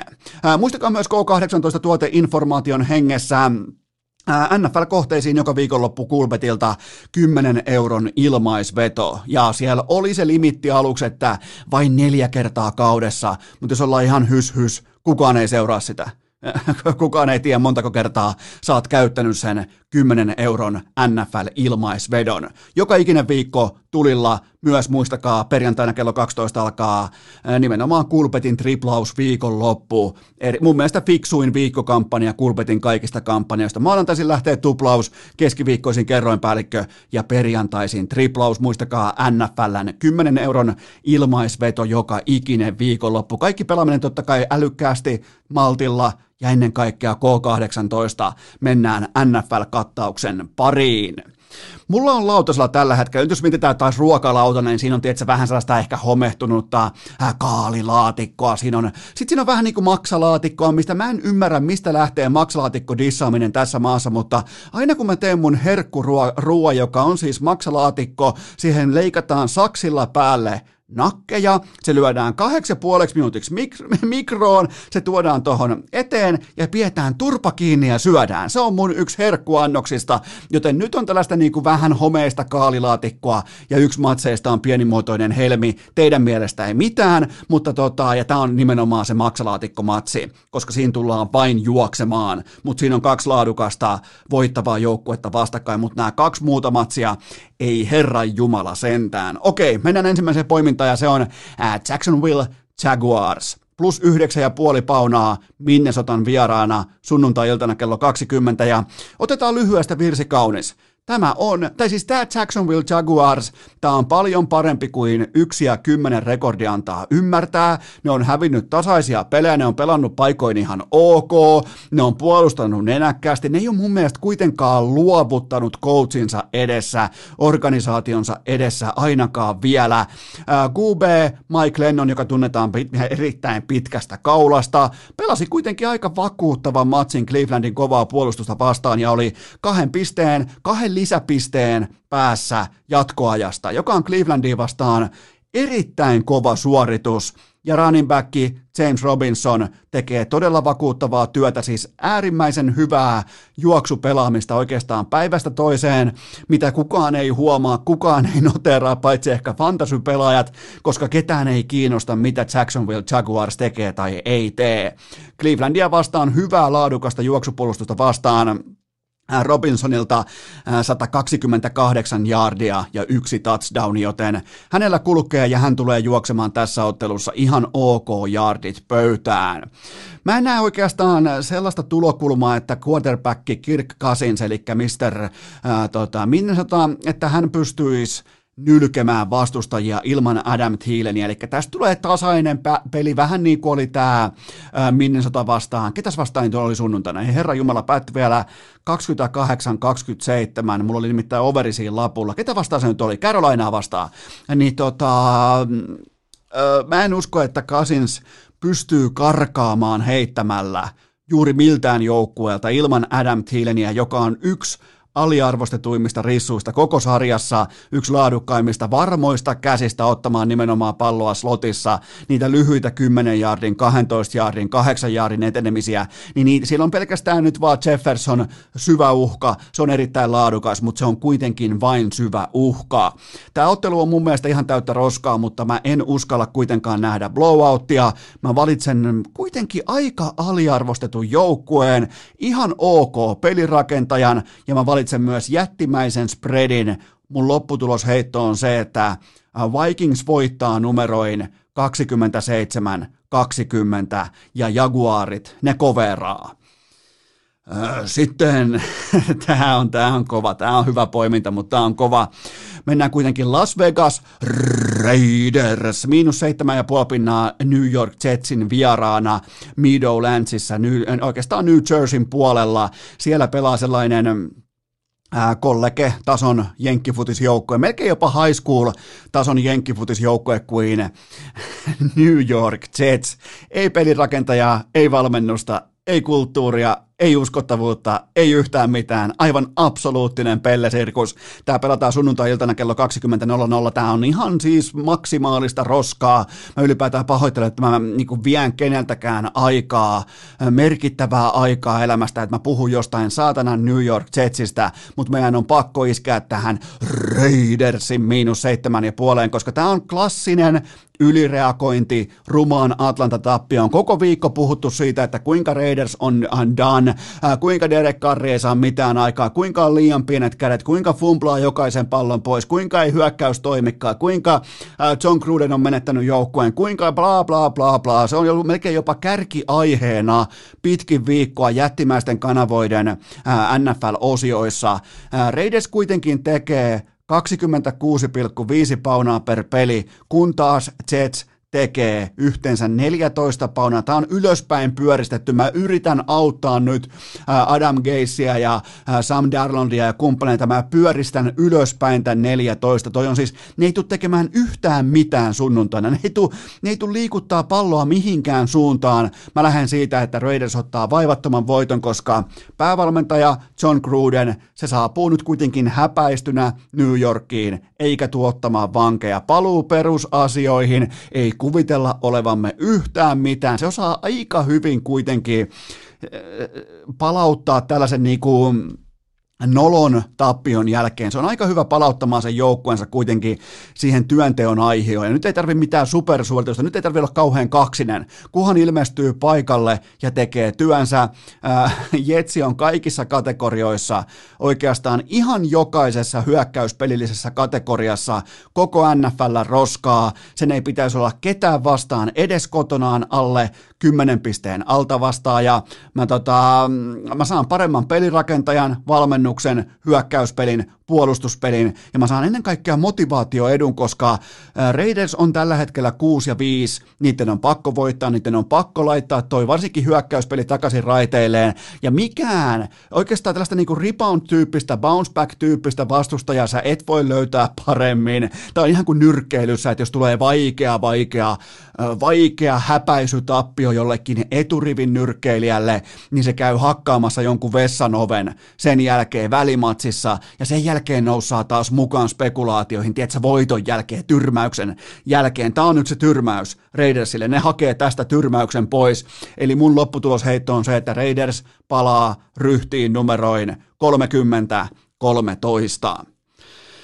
Viimeinen matsi, tämä on ihan ok matsi, tässä on 2 voittavaa joukkuetta vastakkain, mä poimin tähän Cleveland Browns plus 6 pistettä, ne on Tennessee Titansin vieraana Nashvillessä sunnuntai-iltana kello 20, ja 2 kuumaa ja 2, molemmat on joko 2 tai 3 voiton putkessa, ja lähdetään vaikka siitä liikkeelle, että molemmat juoksee todella hyvin. Ne juoksee hyvin ja ne juoksee kovaa, ne juoksee siten, että vastustajaa sattuu.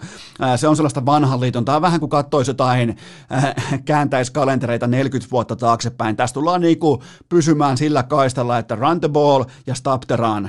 Siinä on kaava, se on yksinkertainen kaava ja parempi lopulta voittaa. Mutta mun mielestä toi 6 paunaa eteen Clevelandille, jolla on aivan fantastinen running back Nick Chubb, niillä on vielä Kareem Huntti heittää siihen rotaatioon, niillä on Baker Mayfield ja ennen kaikkea päävalmentaja Stefanski, joka siellä vihdoin ymmärretään, että Baker Mayfield ei pysty olemaan NFL:ssä muutoksen tekevä pelirakentaja, se on pikemminkin pelijohtaja, se on laadukas pelintekijä, se on laadukas point guard NBA-hengessä, se pystyy pitämään pelivälineestä huolen, se ei ole heittänyt 4 matsiin nyt interceptionia, ne ei menetä palloja, ne ei kylvä palloja, ne silti pöllii palloja, niiden puolustus on laadukas, mä en väitä, että ne tulee shutdownaamaan tai mitenkään nollaamaan Derrick Henryä, joka nyt tuossa kylmässä tuntuu juoksevan jälleen kerran.